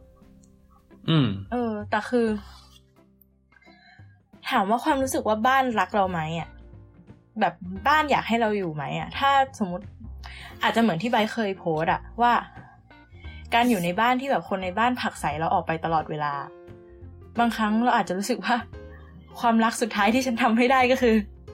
ไปละกันอะไรอย่างงี้ป่ะอืมเออเดี๋ยวเดี๋ยวเอองั้นงั้นถ้าท่านนี้ก็แบบเข้ามาเลยก็ได้คือ คือตอนนั้นมันก็มีกรณีใช่ไหมที่นักร้องสาวท่านหนึ่งอะไรเงี้ยอืมก็นั่นแหละเขาก็โพสต์เรื่องนั้นใช่ไหมแล้วมันก็มีกระแสแบบด่านู่นด่านี่ว่าแบบเฮ้ยเขาเนี่ย นักร้องคนนั้นเนี่ย เป็นพวกชังชาติอะไรเงี้ยไม่รักชาติบอ่าลาบลาบลาคราวนี้เราก็เลยแบบพิมพ์นู่นพิมพ์นี่ลงไปในเฟซอะไรเงี้ยแล้วก็เปิด public ก็ปรากฏว่ามีคนแชร์ไปประมาณเป็นพันคนแล้วแบบไอ้เพจฉิบหายไม่ก็ก๊อปไปแชร์คือแบบ what the fuck มาก ซึ่งนั่นไม่ใช่ประเด็นประเด็นก็คือเราพิมพ์ว่ายังไงว่าขอหาแบบ ระหว่างใบหานะครับก็คือคือมันมีทีมงานนะครับ คุณไอซ์นะครับ คุณไอซ์ทีมงานหลังไมค์มาว่าอ่าของของบีมนะครับ เป็นฉบับ reverse ของเอ่อ quote ที่ว่าอย่าถามว่าชาติให้อะไรคุณ ถามว่าคุณให้อะไรชาติบ้างดีกว่า ของบีมเป็นฉบับ reverse ไม่ก็ก็อันนี้ก็คือ quote ของของเคนเนดีป่ะที่เคยได้ยิน อืมอืมไม่ไม่คือแบบถามว่าอย่างนั้นน่ะ เรารู้สึกว่าทุกคนน่ะรู้สึกว่ากำลังให้อะไรชาติแหละ แต่สิ่งที่เราพยายามให้อยู่นั้นนะชาติต้องการหรือเปล่าดีกว่าโอเค เราเราเขียนประมาณเนี้ยคือทำไมวัยรุ่นหลายคนถึงชังชาตินั่นก็เพราะเขาไม่เคยรู้สึกว่าชาติเป็นของเขาเลยไงครับเออก็เออไม่ไม่ไม่อ่านยาวๆแล้วกันแต่ แต่เราก็พูดไปประมาณว่าแบบเหมือน เรียกว่าไงอะ คือเหมือนด้วยระบบหรือด้วยอะไรก็แล้วแต่หลาย ๆ อย่าง เรารู้สึกว่า คนรุ่นใหม่ไม่มีความรู้สึกที่เป็นหุ้นส่วนกับประเทศเนี้ยคือเขาไม่ได้รู้สึกว่าแบบเฮ้ยฉันเปลี่ยนแปลงอะไรประเทศนี้ได้อืมไม่ได้รู้สึกเป็นเจ้าเข้าเจ้าของรู้สึกแบบเหมือนอะที่อาจารย์ธเนศใช้ก็แบบเออเหมือนก็แบบเหมือนคนเช่าเขาอยู่อะไรเงี้ยอืมซึ่งซึ่งแน่นอนว่าคือคือถ้ามันเกิดความรู้สึกอย่างนี้ขึ้นมา มันไม่มีทางเลยที่ เราจะรู้สึกว่าแบบเฮ้ยเราทำอะไรกับมันได้หรือเรารักบ้านหลังเนี้ยถ้าเราไม่สามารถแบบให้แต่ต้องอะไรในบ้านหลังนี้ได้เลยอย่างนี้ อืม อืม นั่นแหละ คือเรามองว่ามันอาจจะเป็นการเปลี่ยนแปลงของสังคมด้วยก็ได้นะอืมที่แบบคนออกมาแบบพยายามจะเปลี่ยนแปลงอะไรในบ้านมากขึ้น ต้องการแสดงความคิดของตัวเองมากขึ้น คือทำไมไม่รู้เรารู้สึกว่ามันดูแบบ ก็ดูสอดคล้องกันกับเมื่อก่อนที่ไม่ว่าจะเกิดอะไรขึ้นแล้วก็พร้อมที่จะอยู่ในบ้านใหญ่ๆบ้านเดียวนึกออกไหมเป็นครอบครัวบีมใหญ่บีมบีมอยู่ด้วยกันอย่างบีมมีความสุขค่ะ รู้รู้เปล่าว่าทำไมเขาพยายามจะเปลี่ยนแปลง เปลี่ยนแปลงอะไรคะทำไมครับ เพราะว่าเขาใช้แป้งมานานแล้วเว้ยแป้งมันบานเขาเลยต้องเปลี่ยนฉันไม่อยากฉันไม่อยากหัวเราะให้สิ่งนี้อะคือฉันไม่เข้าใจว่าระหว่างที่ฉันกำลังจริงจังอยู่แล้วก็มองทุกอย่างอย่างเป็นเหตุเป็นผลให้ได้มากที่สุดในหัวเนี่ยทำไมฉันต้องหยุดให้อ่านสองเล่นมุกนี้ด้วยคะ คือคือถ้าเป็นเทปอื่นจะด่านะแต่บังเอิญว่าเทปนี้ยังไม่เคยมีเล่นมุกก็เออปล่อยมามุกก็ดีฮะขอบพระคุณสำหรับแต่สองน้ำตาจะไหลก็สำหรับเอ่อมุกนี้นะครับถ้าผ่านไม่ผ่านยังไงคุณเอ่อคุณผู้ฟังสามารถแสดงความเห็นได้นะครับ ผ่านแฮชแท็กหลับผักนะฮะในทวิตเตอร์หรือว่า Facebook ของเราสลับผักสลับวาไรตี้นะฮะค่ะ แห้งสัสโอเคสัสก็ให้ให้มานะครับ มุกนี้อ่ามีห้าดาวนะฮะ ให้มาหนึ่งสองสามสี่ห้าดาว กี่ดาวฮะโหวตมาฮะโหวตมาภายในสิบห้านาทีนี้ เดี๋ยวเดี๋ยวอะไม่เอาไหมก็คือว่าเมื่อก่อนเนี่ย เราจะพอใจในการอยู่เป็นบ้านใหญ่ๆรวมกันใช่ไหมครับ เออ แต่ว่าในสังคมปัจจุบันอะคือน้อยมากที่จะอยู่เป็นครอบครัวใหญ่ ส่วนใหญ่จะรู้สึกอืมว่าแบบ ไม่เราต้องการบ้านเป็นของตัวเอง เราก็ต้องการสร้างอะไรสักอย่างหนึ่งซึ่งเราไม่รู้ว่าไอ้ความคิดเนี้ยมันเริ่มมาจากไหนนะอืมอาจจะก็ก็มันมันก็เป็นเรื่องของแบบอินดูเออะไรนะเอที่เป็น collectivism กับ individualism something อะไรเงี้ยคือ เหมือนสมัยก่อนคนไทยเขาแบบเป็นครอบครัวขยายอะไรอย่างงี้ใช่ไหมอืมมีความรู้สึกว่าแบบต้องอยู่กันเป็นหมู่คณะอะไรเงี้ยอืมแต่พอเหมือนมีแนวคิดจากตะวันตกมาเรื่องแบบความเป็นปัจเจกเรื่องอะไรเงี้ยเขาก็อาจจะรู้สึกว่าแบบ เออแบบเอาเรียกว่าไงอะแบบ ตัวเองสำคัญอะไรเงี้ยมากกว่าอืหมู่คณะโดยรวมหรือเปล่าไอ้เรื่องนี้จาฮะริง ๆ แบบไม่ต้องไม่ต้องที่คนไทยก็ได้นะจริง ๆ ส่วนใหญ่แล้วว่า อืมเราไม่มั่นใจยุโรปอะแต่คือเรารู้สึกว่าเอเชียจะคล้ายๆกันเกือบหมด ส่วนใหใช่ญ่ใช่จะใช่ต้องอยู่ร่วมกันก่อนปอืม ก็เอเชียมันมันเป็นเบสเรื่องอะไรพวกนี้อยู่แล้ว แต่แค่ว่าหลังๆเรียกว่าไงหลังๆ พอตะวันตกเข้ามาอะไรเงี้ยมันก็จะมีความเรียกว่าไงคือถ้าถ้าจะพูดให้ฟังดูแย่นิดนึงมันก็จะแบบตัวใครตัวมันอะไรเงี้ยเออแต่ จะแย่จริงไหมก็ดีเบตกันได้ คืออันเนี้ยตอนของญี่ปุ่นอะเขาบอกว่ามันจะสอดคล้องกับเรื่องของการเติบโตทางเศรษฐกิจ คือเมื่อก่อนอะมันต้องทำงานกับพวกเกษตรกรรมหรืออะไรพวกนี้ใช่ไหมมันจะเป็นต้องใช้คนเยอะ เพราะฉะนั้นทางเลือกที่ดีที่สุดก็คือการให้คนอยู่รวมกันเยอะๆเข้าไว้ มันเป็นแบบทางที่จะอยู่รอดได้มากที่สุดอะแต่ว่าพอมีการเติบโตทางเศรษฐกิจเพิ่มขึ้น โอกาสในการทำงานต่างๆเพิ่มขึ้น การทำงานในเมืองได้เพิ่มขึ้น อัตราเงินที่ได้ต่อการทำงานแบบ ด้วยคนตัวคนเดียวหรือสองคนอะไรเงี้ย มันแบบโอเคขึ้น สุดท้ายมันก็เลยเหมือนแบบไม่มีเหตุผลที่จะต้องทนหรือเปล่าเพราะนั้นคนก็คนก็ต้องการชีวิตที่ดีขึ้น เป็นพื้นฐานอะอืมเออมันก็เลยทำให้เกิดการแยกตัวออกไป อืมคือพูพูพูดเหมือนอยู่บ้านคือถ้าถ้าเราถ้าเราจะเทียบนั้นมันเหมือนกับแบบเรียกว่าไงเราเกิดมาในบ้านหลังหนึ่งที่แบบมันก็เก่าๆไปแล้วอะไรเงี้ย แต่ว่า เฮ้ย แต่เจ้าของบ้านสั่งไว้เฮ้ยห้ามตอกประห้ามตอกห้ามตอกตะปูนะเออห้ามตอกประตูโอ๊ยงงเออห้ามตอกตะปูเออเฮ้ยจะจะทาสีเหรอสีมันร่อนแล้วทาสีได้ไหมเฮ้ยห้ามทาสีที่บ้านผมไม่ได้เฮ้ยจะเกื้อโตนหน่อยเฮ้ยไม่ได้แล้วแบบเฮ้ยทำอะไรไม่ได้เลยทำไมบ้านไม่เที่ยจังวะเฮ้ยแบบบ้านเที่ยก็ออกไปจากบ้านนี้สิอืมอืมแล้วแบบคำถามคือคนคนที่อยู่ในสภาพนั้นจะรู้สึกยังไงวะเออก็มันก็เลยเป็นอารมณ์เหมือนว่า ถ้ามันพอที่จะไปได้แล้วมันโอเคอะไรเงี้ยอืมมันก็ไม่แปลกที่แบบเราจะใฝ่ฝันถึงบ้านที่เป็นของเรา แต่ซึ่งมันไม่เหมือนกับประเทศไงเราไม่สามารถจะดอกไม้ซื้ประตูแจกันเกาะได้เลยใช่ดินทรายต้นไม้ใหญ่แก้วน้ำจันชำบันไดจะต่อให้จบเพลงเลยไหมจบเพลงเพลงแล้วก็จบเทปไปด้วยนะแหม่เล่นขนาดนี้ตึ้งตึ้งตึ้งเออนั่นแหละแต่สองว่ายังไงบ้างคะเรื่องนี้อ่าอืมสองน่ะตาเป็นสัญญาวันใหม่ เราว่ามันขึ้นอยู่กับว่าเราอยู่ในรัฐที่มีการปกครองแบบไหนด้วยอะนึกออกปะอือหือครับ คือถ้าเราถ้าเราอยู่ในรัฐที่เรารู้สึกว่าเราควรจะมีสิทธิ์ที่จะเปลี่ยนแปลงได้ แล้วในขณะนั้นรัฐมันไม่เวิร์กมันเราไม่สามารถเปลี่ยนแปลงได้ มันก็เกิดความไม่พึงพอใจต่อรัฐก็เป็นเรื่องปกติอะแต่เราลองคิดภาพอืมเขาเรียกว่าอะไร generally นะไม่ไม่ไม่นับพวกแบบเอ่อการแปรพัก จากนี่คิดสภาพเราอยู่ในเกาหลีเหนืออย่างเงี้ยนึกออกไหมเราโตมากับการ brainwashing แบบนั้นอะเรา follow นอมแบบนั้น เราก็จะไม่รู้สึกถึง sense ของการเปลี่ยนแปลงที่เราเราพึพึงมีอะนึกออกไหมอืมอืมอืมเข้าใจปะเพราะฉะนั้นอืมเราว่าสิ่งมันความความรู้สึกที่แบบ เออ ไม่พึงพอใจต่อชาติอะมันเกิดจากการที่ว่า อืม เราอยากจะเปลี่ยนแปลงเราเห็นอย่างนั้นแต่เรา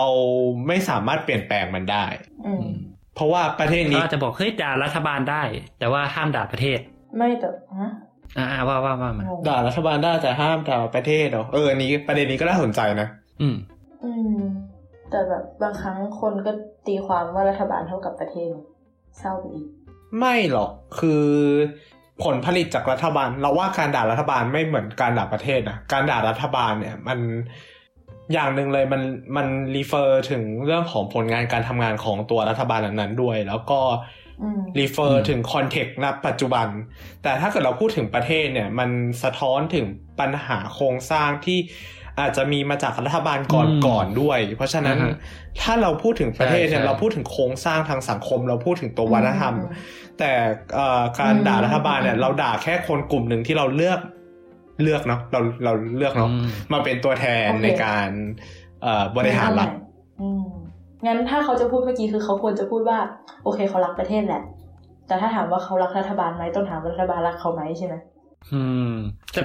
คือถ้าความหมายของแดดสองคือประเทศมันอืมเรียกว่าไงอะประเทศมันพูดถึงโครงสร้างเรื่องอะไรด้วยคือแบบรักประเทศนี่คือต้องรับระบบราชการของประเทศด้วยหรือเปล่าอะไรอย่างเงี้ยป่ะใช่คือเอาเรา งั้นเลยเหรอก็ตัวประเทศมันก็รวมทุกอย่างหรือปะหรือว่าคำถามคือถ้าถ้าอย่างนั้นเราเราบอกว่าเฮ้ยเรา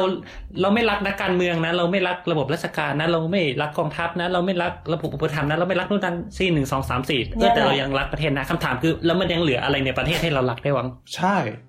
ผ้าไทยเครื่องปั้นดินเผาเลยชอบเครื่องสังคโลกมากเลยเนี่ยน้ำตาจะไหลคืออย่างอย่างอย่างเราเอาสมัยเถอะก่อนใช่ป่ะสมัยก่อนใช่ป่ะเราอย่างเราเนี่ยเราก็รู้สึกเลยว่าแบบเออเราเราพูดเรา เรารักประเทศไทยนะ เรารักประเทศไทยที่มีอาหารอร่อย เราเราชอบพูดอย่างนี้นะเวลาคุยกับเพื่อนเรารักประเทศไทยที่มีอาหารอร่อยอืมแต่เราก็ไม่รักประเทศไทยเพราะว่าประเทศไทยรถติดอะ เราไม่รักประเทศไทยเพราะประเทศไทยระบบเอ่อขนส่งยังแย่อยู่เลยอะอะไรประมาณเนี้ยนึกออกปะคือเราก็มีการชี้เฉพาะเจาะจงไปเราไม่ได้พูดว่าเรารักประเทศไทยแอสโฮเฮ้ยเดี๋ยวถ้าเนี้ยถ้ากับวิธีนิยามของความรักที่คนชอบพูดกันเขาบอกว่า ความรักคืออะไร ความชอบอะคือการยินดีในข้อดีเว้ย แต่ว่าความรักอะอืมคือการยอมรับในข้อเสียอ่าสรุปเรายังรักประเทศเราอยู่ไหมเราก็ยอมรับในข้อเสียนะ แต่เราเราแค่ไม่ชอบจุดนั้นนะเราอยากให้มันเปลี่ยนแปลงไปในทางที่ดีอะเราก็รักประเทศเรานะอืมเพราะเรารักไงเราเลยอยากให้มันเปลี่ยนแปลงไปในทางที่ดี อืม คนรักก็ต้องด่ากันได้ เหมือนกับว่าถ้าเราพูดกระดาษกันแล้วก็เลิกกันนะฮะอันนี้เราว่ามันมันมันมันมันเหมือนกับว่าการการที่แตะต้องไม่ได้เหมือนเราคุยกันด้วยอารมณ์อะ เข้าใจปะเหมือนเราคุยกันด้วยอีโก้อะการที่เราลุกคือการที่เราลุกขึ้นมามามาชี้จุดข้อเสียเหมือนเรามาคุยกันด้วยเหตุผลนะแต่คืออมหลายคนมันจบที่ว่าเราด่าข้อเสียแล้วเราไม่ได้ลงมือทำต่ออืมแต่อันนั้นก็อาจจะสะท้อนสังคมในแง่ของเรื่องว่าสังคมเปิดรับแค่ไหนในการที่จะพร้อมรับการเปลี่ยนแปลงที่เกิดขึ้นอืมใช่ใช่คือ คือคือการที่เราเราอาจจะด่าอะไรสักอย่างมันไม่ได้แปลว่าเราเราจะแก้ปัญหาได้ทุกอย่างอะมันไม่ใช่ว่าแบบเราด่าแล้วเราไม่แก้แต่แบบ สมมติเราด่าว่าราชระบบราชการมันเฮงซวยเงี้ยคำถามคือเราจะแก้มันยังไงวะใช่ใช่แล้วคำถามคือถ้าเราแก้ไม่ได้แสดงว่าเราห้ามด่าตั้งแต่แรกหรือเปล่าก็ไม่ใช่อีกปะอืมแต่คือก็จะดีกว่าถ้าเราแก้ได้ ก็ก็ถ้าแก้ได้ก็ดี of เออ course เออเออเออนั่นแหละอ่าก็มีหลังไมค์บอกมานะฮะว่ารักประเทศไทยที่ เพราะว่าเรามีจังหวัดที่มีขนมอร่อย นั่นคือจังหวัดสมุทรสาครนั่นมันสาข้อเลยสักอ่าโอเค ขอบคุณที่ตอบให้อ่าไอซ์มึงนอนตายตาหลับแล้ว โอเค คือไอซ์ส่งมาหลังไว้เออใช่จ้ะอ่าด่ากันได้ขึ้นอยู่กับว่าคู่รักนั้นใครปกครองฮะการเมืองก็เช่นกัน มนุษย์เป็นสิ่งมีชีวิตที่ lost averse นะฮะ อย่าลืม การเปลี่ยนแปลงอะไรเก่าๆ มันเป็นการเสียอะไรอย่างหนึ่งเช่นกันอ่าก็คือก็คือที่ไอชอบพูดอะว่าแบบ เออ ยังไงอะถ้าละใช้คำว่าไงนะ คือแบบมนุษย์แบบจะ เออเอาผลจากปัจจุบันอะไรเงี้ย แบบเสียดายสิ่งที่ต้องเสียไปมากกว่าสิ่งที่จะได้มาหรือเปล่า อะไรประมาณนี้แหละ มันเป็นหนึ่งในเรื่องที่มันอือฮึอยู่ในหนังสือโปรดของเอิร์กด้วยนะห้าร้อยล้านปีอะครับเออที่บก็อกว่า FYI หมอเอลจะออกหนังสือใหม่นะฮะอ่าฮะนั่นแหละฮะไม่เกี่ยวจบ ซึ่งเราเป็นติ่งเขาอยู่ในวันนี้ ก็ไปหาอ่านกันได้ จริง ๆ ก็น่าจะอ่านไปตั้งแต่ครับ น่าจะอ่านกันไปนานแล้วแหละ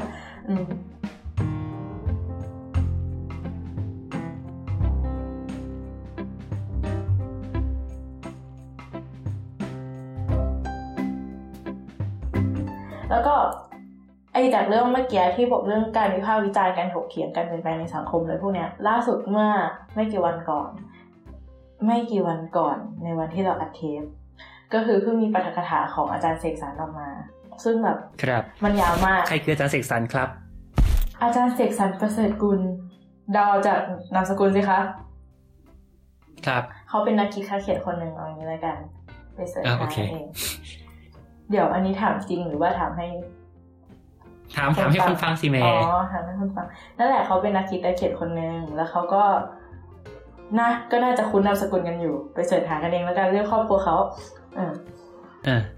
ก็เขาก็ออกมาให้ปาฐกถาซึ่งมันยาวมากประมาณชั่วโมงกว่า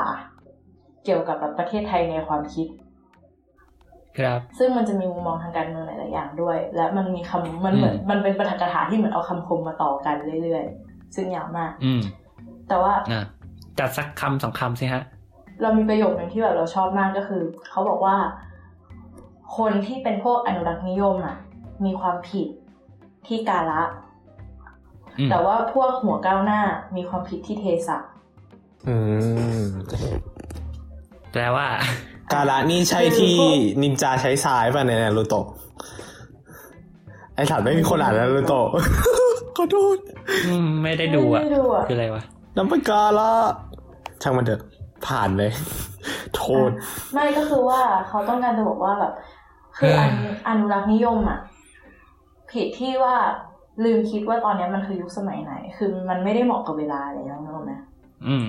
แต่ว่าหัวก้าวหน้าก็ลืมดูเรื่องเทศะคือลืมดูว่าอืมบริบทองค์ประกอบของสังคม ที่เขาต้องการจะเปลี่ยนแปลงมามันคือที่ไหน โอ้โห ลึก แล้วมีอะไร คือแบบลึกๆลึกพอฟังประโยคนี้แล้วแบบชอบมาก คือจนเขาไม่รู้เลยว่า เขาจะบอกว่าเขาเป็นฝั่งไหนดีอะ เพราะอืมเออคือคือใช่ตอนนี้เป็นแปะผนังเรียบร้อยแล้ว ฮะอ่าก็ แบบชอบมาก ไม่แต่เราอย่างเราอย่างเราเราก็ไม่เคยดีนายคอนเรา อย่าเรียกว่าเราไม่เคยดีกว่าเรียกว่าตอนเนี้ย หลาย ๆ อย่างมันสั่งสมมาณจุดเนี้ยเราก็กล้าบอกว่าคอนเซอร์เวทีฟก็จำเป็นนะ คืออย่างอืมแม่คือจริง ๆ อะ คือลิเบอรัลสมัยเนี้ย มันบางอย่างอย่างที่อาจารย์เสกสรรใช่ปะท่านบอกไว้อือะม ว่าแบบไม่รู้เรื่องเทศะเนี่ยมันจริง ไม่งั้นมันจะมันจะมีคำด่าเรื่องลิเบอรัลออกมาเหรอมขออภัยคำหยาบคายแต่แบบ คือแบบบางทีเหมือนเราคลั่งเสรีภาพจนเสียสติอะเราเราลืมดูไปว่า เราไม่ได้ดู Impact ของการเปลี่ยนแปลงนั้นๆอะคือเราไม่ได้บอกนะเว้ยว่าแบบการเปลี่ยนแปลงเป็นเรื่องไม่ดีอะแต่บางทีเราต้องดูว่าแบบการเปลี่ยนแปลงนั้นมันส่งผลกระทบต่อสังคม ไปในทางที่ดีไหม คืออืมคุณอาจจะมองว่า โอเคมันดีใน long term แต่ว่าในเมื่อมันไปคานกับอำนาจเก่าแล้วเกิดการแตกหักมากเกินไปอย่างเงี้ยฮะก็ไม่ work ปะวะอืมเราก็ต้องหาวิธีประนีประนอมกันทั้งสองด้าน แต่อันนี้มันก็คือเป็นเรื่องของการมานั่งคุยกันด้วยเหตุผลนั่นแหละเราว่าการเปลี่ยนแปลงในสังคมที่มันไม่ work มันคือเราต่างคนต่างมีทิฏฐิอะอืมอืมแต่โอ้ว่านี่นี่นี่โยงมาประเด็นต่อไปเลยนั่นเนี่ยอ่าฮะอ๋อเหรอไม่แล้วคืออีกอันหนึงอ่าว่ามาอะ ก็คืออาจารย์เสกสรรบอกว่า ตอนนี้การต่อสู้ของการเมืองไทยอะมันไม่ใช่การต่อสู้ของเออใช้คำว่าอะไรอะ มันไม่ใช่การต่อสู้ของแนวความคิดอะ แต่มันโดนยกระดับให้เป็นการต่อสู้ของศาสนา คือเราไม่ได้ต่อสู้กันด้วยความคิด แต่เราต่อสู้กันด้วยความศรัทธา มันไม่ใช่คิว มันไม่ใช่วอร์ดดิ้งนี้เป๊ะๆนะ เออ แต่มันเป็นอารมณ์ประมาณเนี้ย เพราะว่าเราพยายามแปะป้ายคนที่อยู่ตรงข้ามเราว่าเป็นคนเลวตลอดเวลา ในขณะที่ใครที่มาอยู่เป็นพวกเราอะเราจะยกหาพวกนั้นเป็นคนดี ซึ่งเนี่ยมันเป็นแนวคิดของศาสนาไม่ใช่การเมือง อะไรประมาณเนี้ยซึ่งเป็นเรื่องที่ดีมากที่ควรจะไปฟังประเด็นทั้งหมดทั้งมวลในการแก้ปัญหาความขัดแย้งกันตรงนี้ ซึ่งแบบมันไม่ใช่แค่ระหว่างช่วงอายุคนหรืออะไรก็แล้วแต่อาจจะเป็นแค่ เรามาคุยกันนั่นแหละ อือืมอืม เออแต่พอพอถ้าถ้าเอ่อถ้าถ้าถ้าถ้าประเด็นเนี้ยวกกลับมาเรื่องแบบที่เป็น generation เรื่องคนรุ่นใหม่หน่อย มันมี quote หนึ่งอืมอันนี้น่าจะเคยได้ยินกันแหละของ จริงๆ มันมันมี quote คล้ายๆกันหลายอัน แต่มันจะมีเวอร์ชันของวินสตันเชอร์ชิลก็คืออดีตนายกอังกฤษนะฮะ ที่เขาบอกว่า any anyone who was not a liberal at uh, 20 years of age has no heart had no heart while anyone who was still a liberal at 40 had no head ได้ก็คือละงั้นถ้าเราต้องการการเปลี่ยนแปลงเราเออเอออ่าอ่าอธิบายก่อน อืมเหมือนเขาเขาก็พยายามบอกนั่นแหละว่าแบบเหมือน เรียกว่าไงคือเหมือนเออคนวัยรุ่นปกติก็จะเป็นเป็นลิเบอรัลเป็นแบบหัวก้าวหน้าเสรีนิยมอะไรเงี้ย แต่พอพออายุมากขึ้นสี่สิบอะไรเงี้ยสี่สิบห้าสิบก็จะกลายเป็นอนุรักษ์นิยมแทนอะไรอย่างนี้ ก็อันนี้ก็ค่อนข้างน่าสนใจว่าแบบ อืม เออเรียกว่าไงอะคือ ในเมื่อคนอายุต่างกันมันมีความคิดต่างกันถูกไหม แต่อย่างที่บีมบอกเนี่ย สมมุติ เออเราต้องการการเปลี่ยนแปลงเนี่ย แน่นอนว่าแบบคนที่ต้องการแบบ พยายามขับเคลื่อนการเปลี่ยนแปลงก็คือคนที่มีหัวก้าวหน้าใช่ไหมอืม liberal แต่กลายอืมเป็นว่า คนที่มีอำนาจส่วนใหญ่ในแบบในสังคมเรามันเป็นมันเป็นคนอายุสี่สิบห้าสิบซึ่งเขาก็มีแนวโน้มที่จะเป็น conservative โดยอัตโนมัติอะไรเงี้ยอืมเออคำถามก็คือแล้วมันมีทางไหนได้บ้างที่แบบวัยรุ่นหรือคน คนที่มีไฟมีหัวก้าวหน้ามีพลังที่จะเปลี่ยนแปลงเนี่ย จะสามารถสร้างความเปลี่ยนแปลงขึ้นมาได้ น่าจะมีแค่ภาคเอกชนหรือเปล่าถ้ากฎหมายไม่เปลี่ยน แค่สงสัยเราไม่รู้ว่ากฎหมายเขียนว่ายังไงนะ อ่าหึไม่คือหมายถึงว่าในการคือระบบราชการไทยอะ มันเป็นการไต่เลเวลตามอายุอะนึกออกไหมเออคือมันแทบจะเป็นไปไม่ได้เลยที่แบบคุณอายุยี่สิบสี่จบมาแล้วจะแบบเด้งขึ้นเป็นรองปลัดกระทรวงอะเอออะไรเงี้ย เพราะอย่างนั้นไม่ว่าจะอะไรก็ตามอะด้วยกติกาที่มันเขียนมาอย่างเนี้ย คนที่จะขึ้นไปถึงอำนาจสูงสุดอะจำเป็นจะต้องมี อายุถึงเกณฑ์นั้นแล้วด้วยไงทางบางนี้ทีก็ไม่ไม่ไม่เชิงนะคือคือถ้าถ้าพูดถึงราชการก็ใช่แต่แบบเอาจริง ๆ คือถ้าอย่างนั้นอะฝ่ายการเมืองก็ครอบราชการอีกทีไหมใช่นะครับแล้วแบบมันก็อาจจะเป็นไปได้หรือเปล่าที่คนรุ่นใหม่อาจจะตั้งพรรคอะไรเงี้ยแล้วก็เป็นรัฐบาล เออก็เพิ่งมีกระแสเนอะใช่ไหมเรื่องเนี้ยใช่เรื่องที่แบบมีเอ่อพรรคคนรุ่นใหม่หรืออะไรก็แล้วแต่เกิดขึ้นอะไรอย่างงี้ก็เป็นกระแสมากกัน ถ้าจะไม่ผิดอะมากมายฮคนที่เป็นกระแสอยู่อะเขากำลังก้าวขึ้นอืมสี่สิบนะ อืมใช่ ก็ก็ถือก็ใช่ก็ก็เยอะอยู่แต่ก็ เออใช่ไงแต่กลายเป็นว่าเฮ้ยคนอายุแบบเกือบสี่สิบแล้วกลายเป็นคนรุ่นใหม่ในทางการเมืองอะอืมเพราะอะไรเพราะว่าแบบอายุเฉลี่ยแบบสภาตอนนี้เดียวหกสิบเจ็ดสิบอะ อืมสูงสุดทะลุเก้าสิบไปแล้วจ้าใช่ไหมอืมนั่นแหละ ใช่ อายุขั้นต่ำของคนที่จะเล่นการเมืองได้คือเท่าไหร่นะนั่นสิ มันเคยหาหาไม่เจอสามสิบห้าป่าวะ ใช่ไหมคุณคุ้นๆเหมือนกันว่าสามสิบห้าดังนั้นแบบถ้าสมมติคุณต้องการจะใช้ความเป็น liberal ในตัวคุณให้เต็มที่ก็คือสามสิบห้าสมัครซะสี่ปีสามเอ๊ะสิบเดี๋ยเก้าวนะก็จบก่อนพอดีโทษแล้วทำไมเราสงสัยว่าทำไมทำไมทำไมต้องไปจำกัดว่าแบบคนบั้นปลายชีวิตคุณต้องเริ่มเป็น conservativeไม่ไม่เขาอาจจะหมายไม่รู้ถึงแบบระบบอัตโนมัติทางแบบ ความคิดและฮอร์โมนและอื่นๆเออหรือเปล่าคืออันนี้มันมันก็อ้างอิงจาก quote เชอร์ชิลนั่นแหละแต่คืออมถ้าถ้าถามเราก็คือแบบย้อนไม่ได้ได้ฟังเทปที่แล้วกันปะเออนั่นแหละที่เราพูดเรื่องว่าแบบ คือพอคนอายุมากขึ้นอะ มันมันเป็นการทำงานของสมองอัตโนมัติที่ว่าแบบมันจะเปลี่ยนโหมดอะจากที่ จากที่เราเปิดรับประสบการณ์เอ้ยแบบเปิดเปิดรับความรู้ใช้ตรรกะความคิดอะไรเยอะๆอะมันจะเหมือนเปลี่ยนโหมดไปใช้ประสบการณ์ใช้ความรู้ที่มันสั่งสมมาแทนนะก็คือเหมือนเราจะยืดหยุ่นน้อยลง เปิดรับน้อยลงอืม เหมือนวิทยาศาสตร์บอกเราว่างั้น แต่เราจำเป็นต้องเป็นอย่างนั้นวะก็ก็เดี๋ยวดูกันต่อก็ไปไม่จำเป็นก็ได้คือคือโดยโดยไอเดียเราก็อาจจะบอกก็ได้เฮ้ยเรา เราอาจจะอยากอายุแปดสิบแล้วเรายังเปิดรับอยู่ใช่คือเราอยากเป็นอย่างนั้นเดิมคำถามคือสมองเราอนุญาตให้เราทำอย่างนั้นหรือเปล่า ไม่แล้วเดี๋ยว คือเราอาจจะรู้สึกเปิดรับแล้วอะไรเงี้ยเออแล้วคำว่า concern ในที่เนี้ย มันไม่ได้หมายความว่าจะต้องเป็นอนุรักษ์นิยมในสายเมนหลักเนกอะไหมเราอาจจะเป็นอนุรักษ์อนุรักษ์นิยมในสายในความคิดเราก็ได้ คือเรายึดความคิดเราไว้อยู่อย่างนั้นอะ อันนี้นับไหมใช่ใช่เราเราคิดว่าอย่างนั้นเหมือนกันก็คือเหมือนต่อต่อให้แบบคนสมมติคนเดินตุลาเงี้ยแบบสามสิบสี่สิบปีก่อนเขาอาจจะแบบเป็นซ้ายเป็นคนหัวก้าวหน้ามากอืมจะถึงแบบวันนี้เขาก็ยังยึดมั่นกับไอ้ความเป็นซ้ายความเป็นหัวก้าวหน้านั้น แต่แบบโลกมันเคลื่อนไปเร็วกว่านั้นแล้วอะคือมันไอเป็นสิ่งที่เขาเชื่อว่ามันมันเปิดแล้วเนี่ย มันมันอาจจะไม่เปิดก็ได้อืม สำหรับโลกยุคใหม่อะไรน่าเงี้ยจะเป็นในนิยามะแต่เหมือนเลยอืมแต่เหมือนเหมือนเหมือนเหมือนเคยอ่านงานวิจัยเหมือนกัน อันนี้ไม่ไม่ขออ้างอิงแล้วกันแต่แบบเหมือนเคยอ่านประมาณตาว่าไอ้ประเด็นที่ว่าคนแบบอายุมากขึ้นแล้วเป็น conservative มากขึ้นหรือเปล่ามัน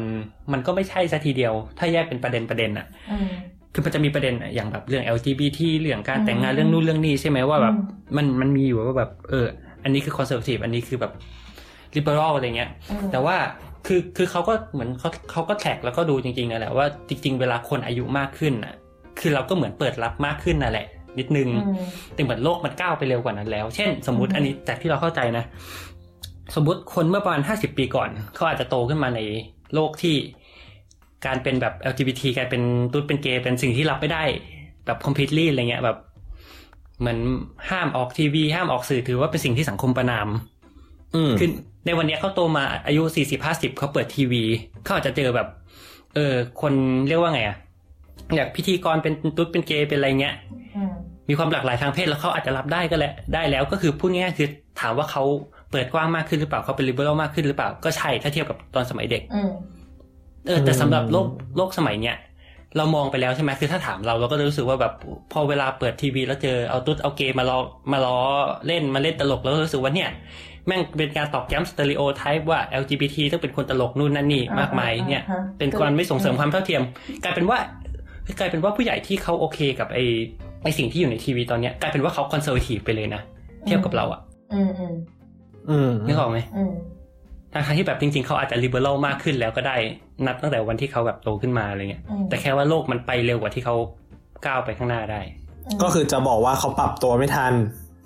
เพราะว่าสมองมันทำให้เขาเป็นแบบนั้นอืมมันก็นั่นแหละคือคือความเป็น liberal conservative มันเป็นมันเป็น relative แบบว่ามันมันขึ้นอยู่กับเราเทียบกับอะไรอะอืมและนั่นด้วยแล้วอาจจะเป็นจากสื่อที่เขาเสพด้วยปะก็ก็ก็ก็ใช่คือมันมันมันก็ก็นั่นแหละก็เป็นพัฒนาการขึ้นมาเรื่อยอืมๆคือไม่มันก็ไม่ใช่แค่เขาหรอกก็เดี๋ยวเราก็เป็นเอาจริงใช่เอาจริง ๆ คือถ้าต่อไปมันมีแบบก็ไม่แน่ต่อไปเราก็นะๆอืมเอองั้นงั้นงั้นกลับกลับกลับมานี่นิดนึง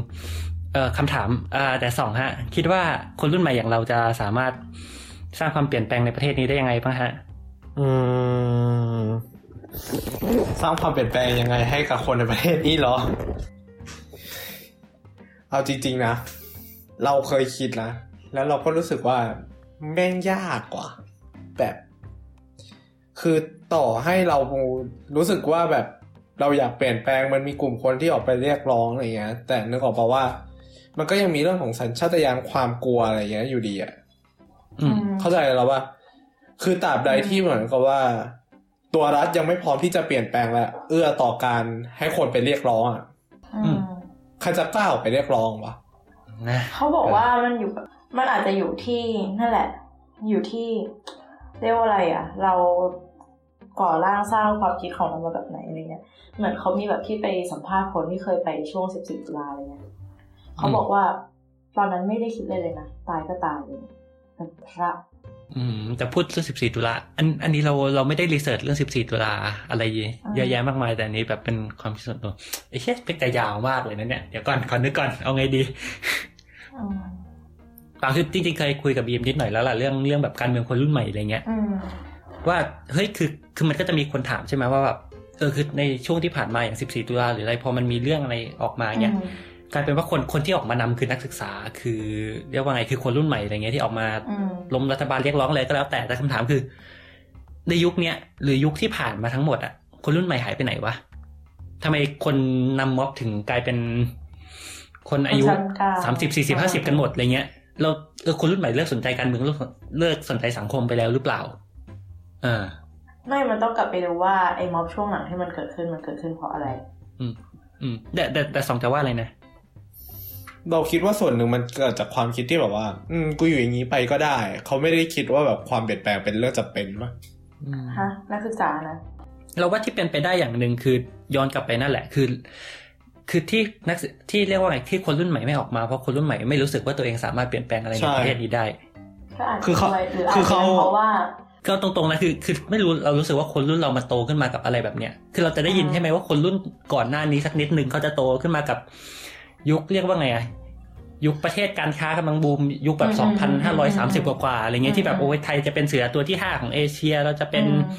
ประเทศอุตสาหกรรมใหม่นู่นนั่นนี่คือคือคนรุ่นนั้นโตขึ้นมากับความหวังอ่าแต่คนรุ่นเราอะที่แบบขอเกิดรถขึ้นไฟมาแบบรถสามเก้าเถสี่อะสิบเนี่ย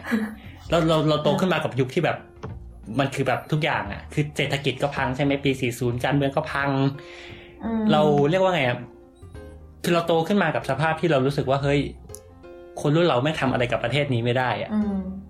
จริงจริงจริงมันออมันก็เลยแบบ คือมันมันไม่ใช่ใช่ยุคสร้างฝันแล้วใช่ไหม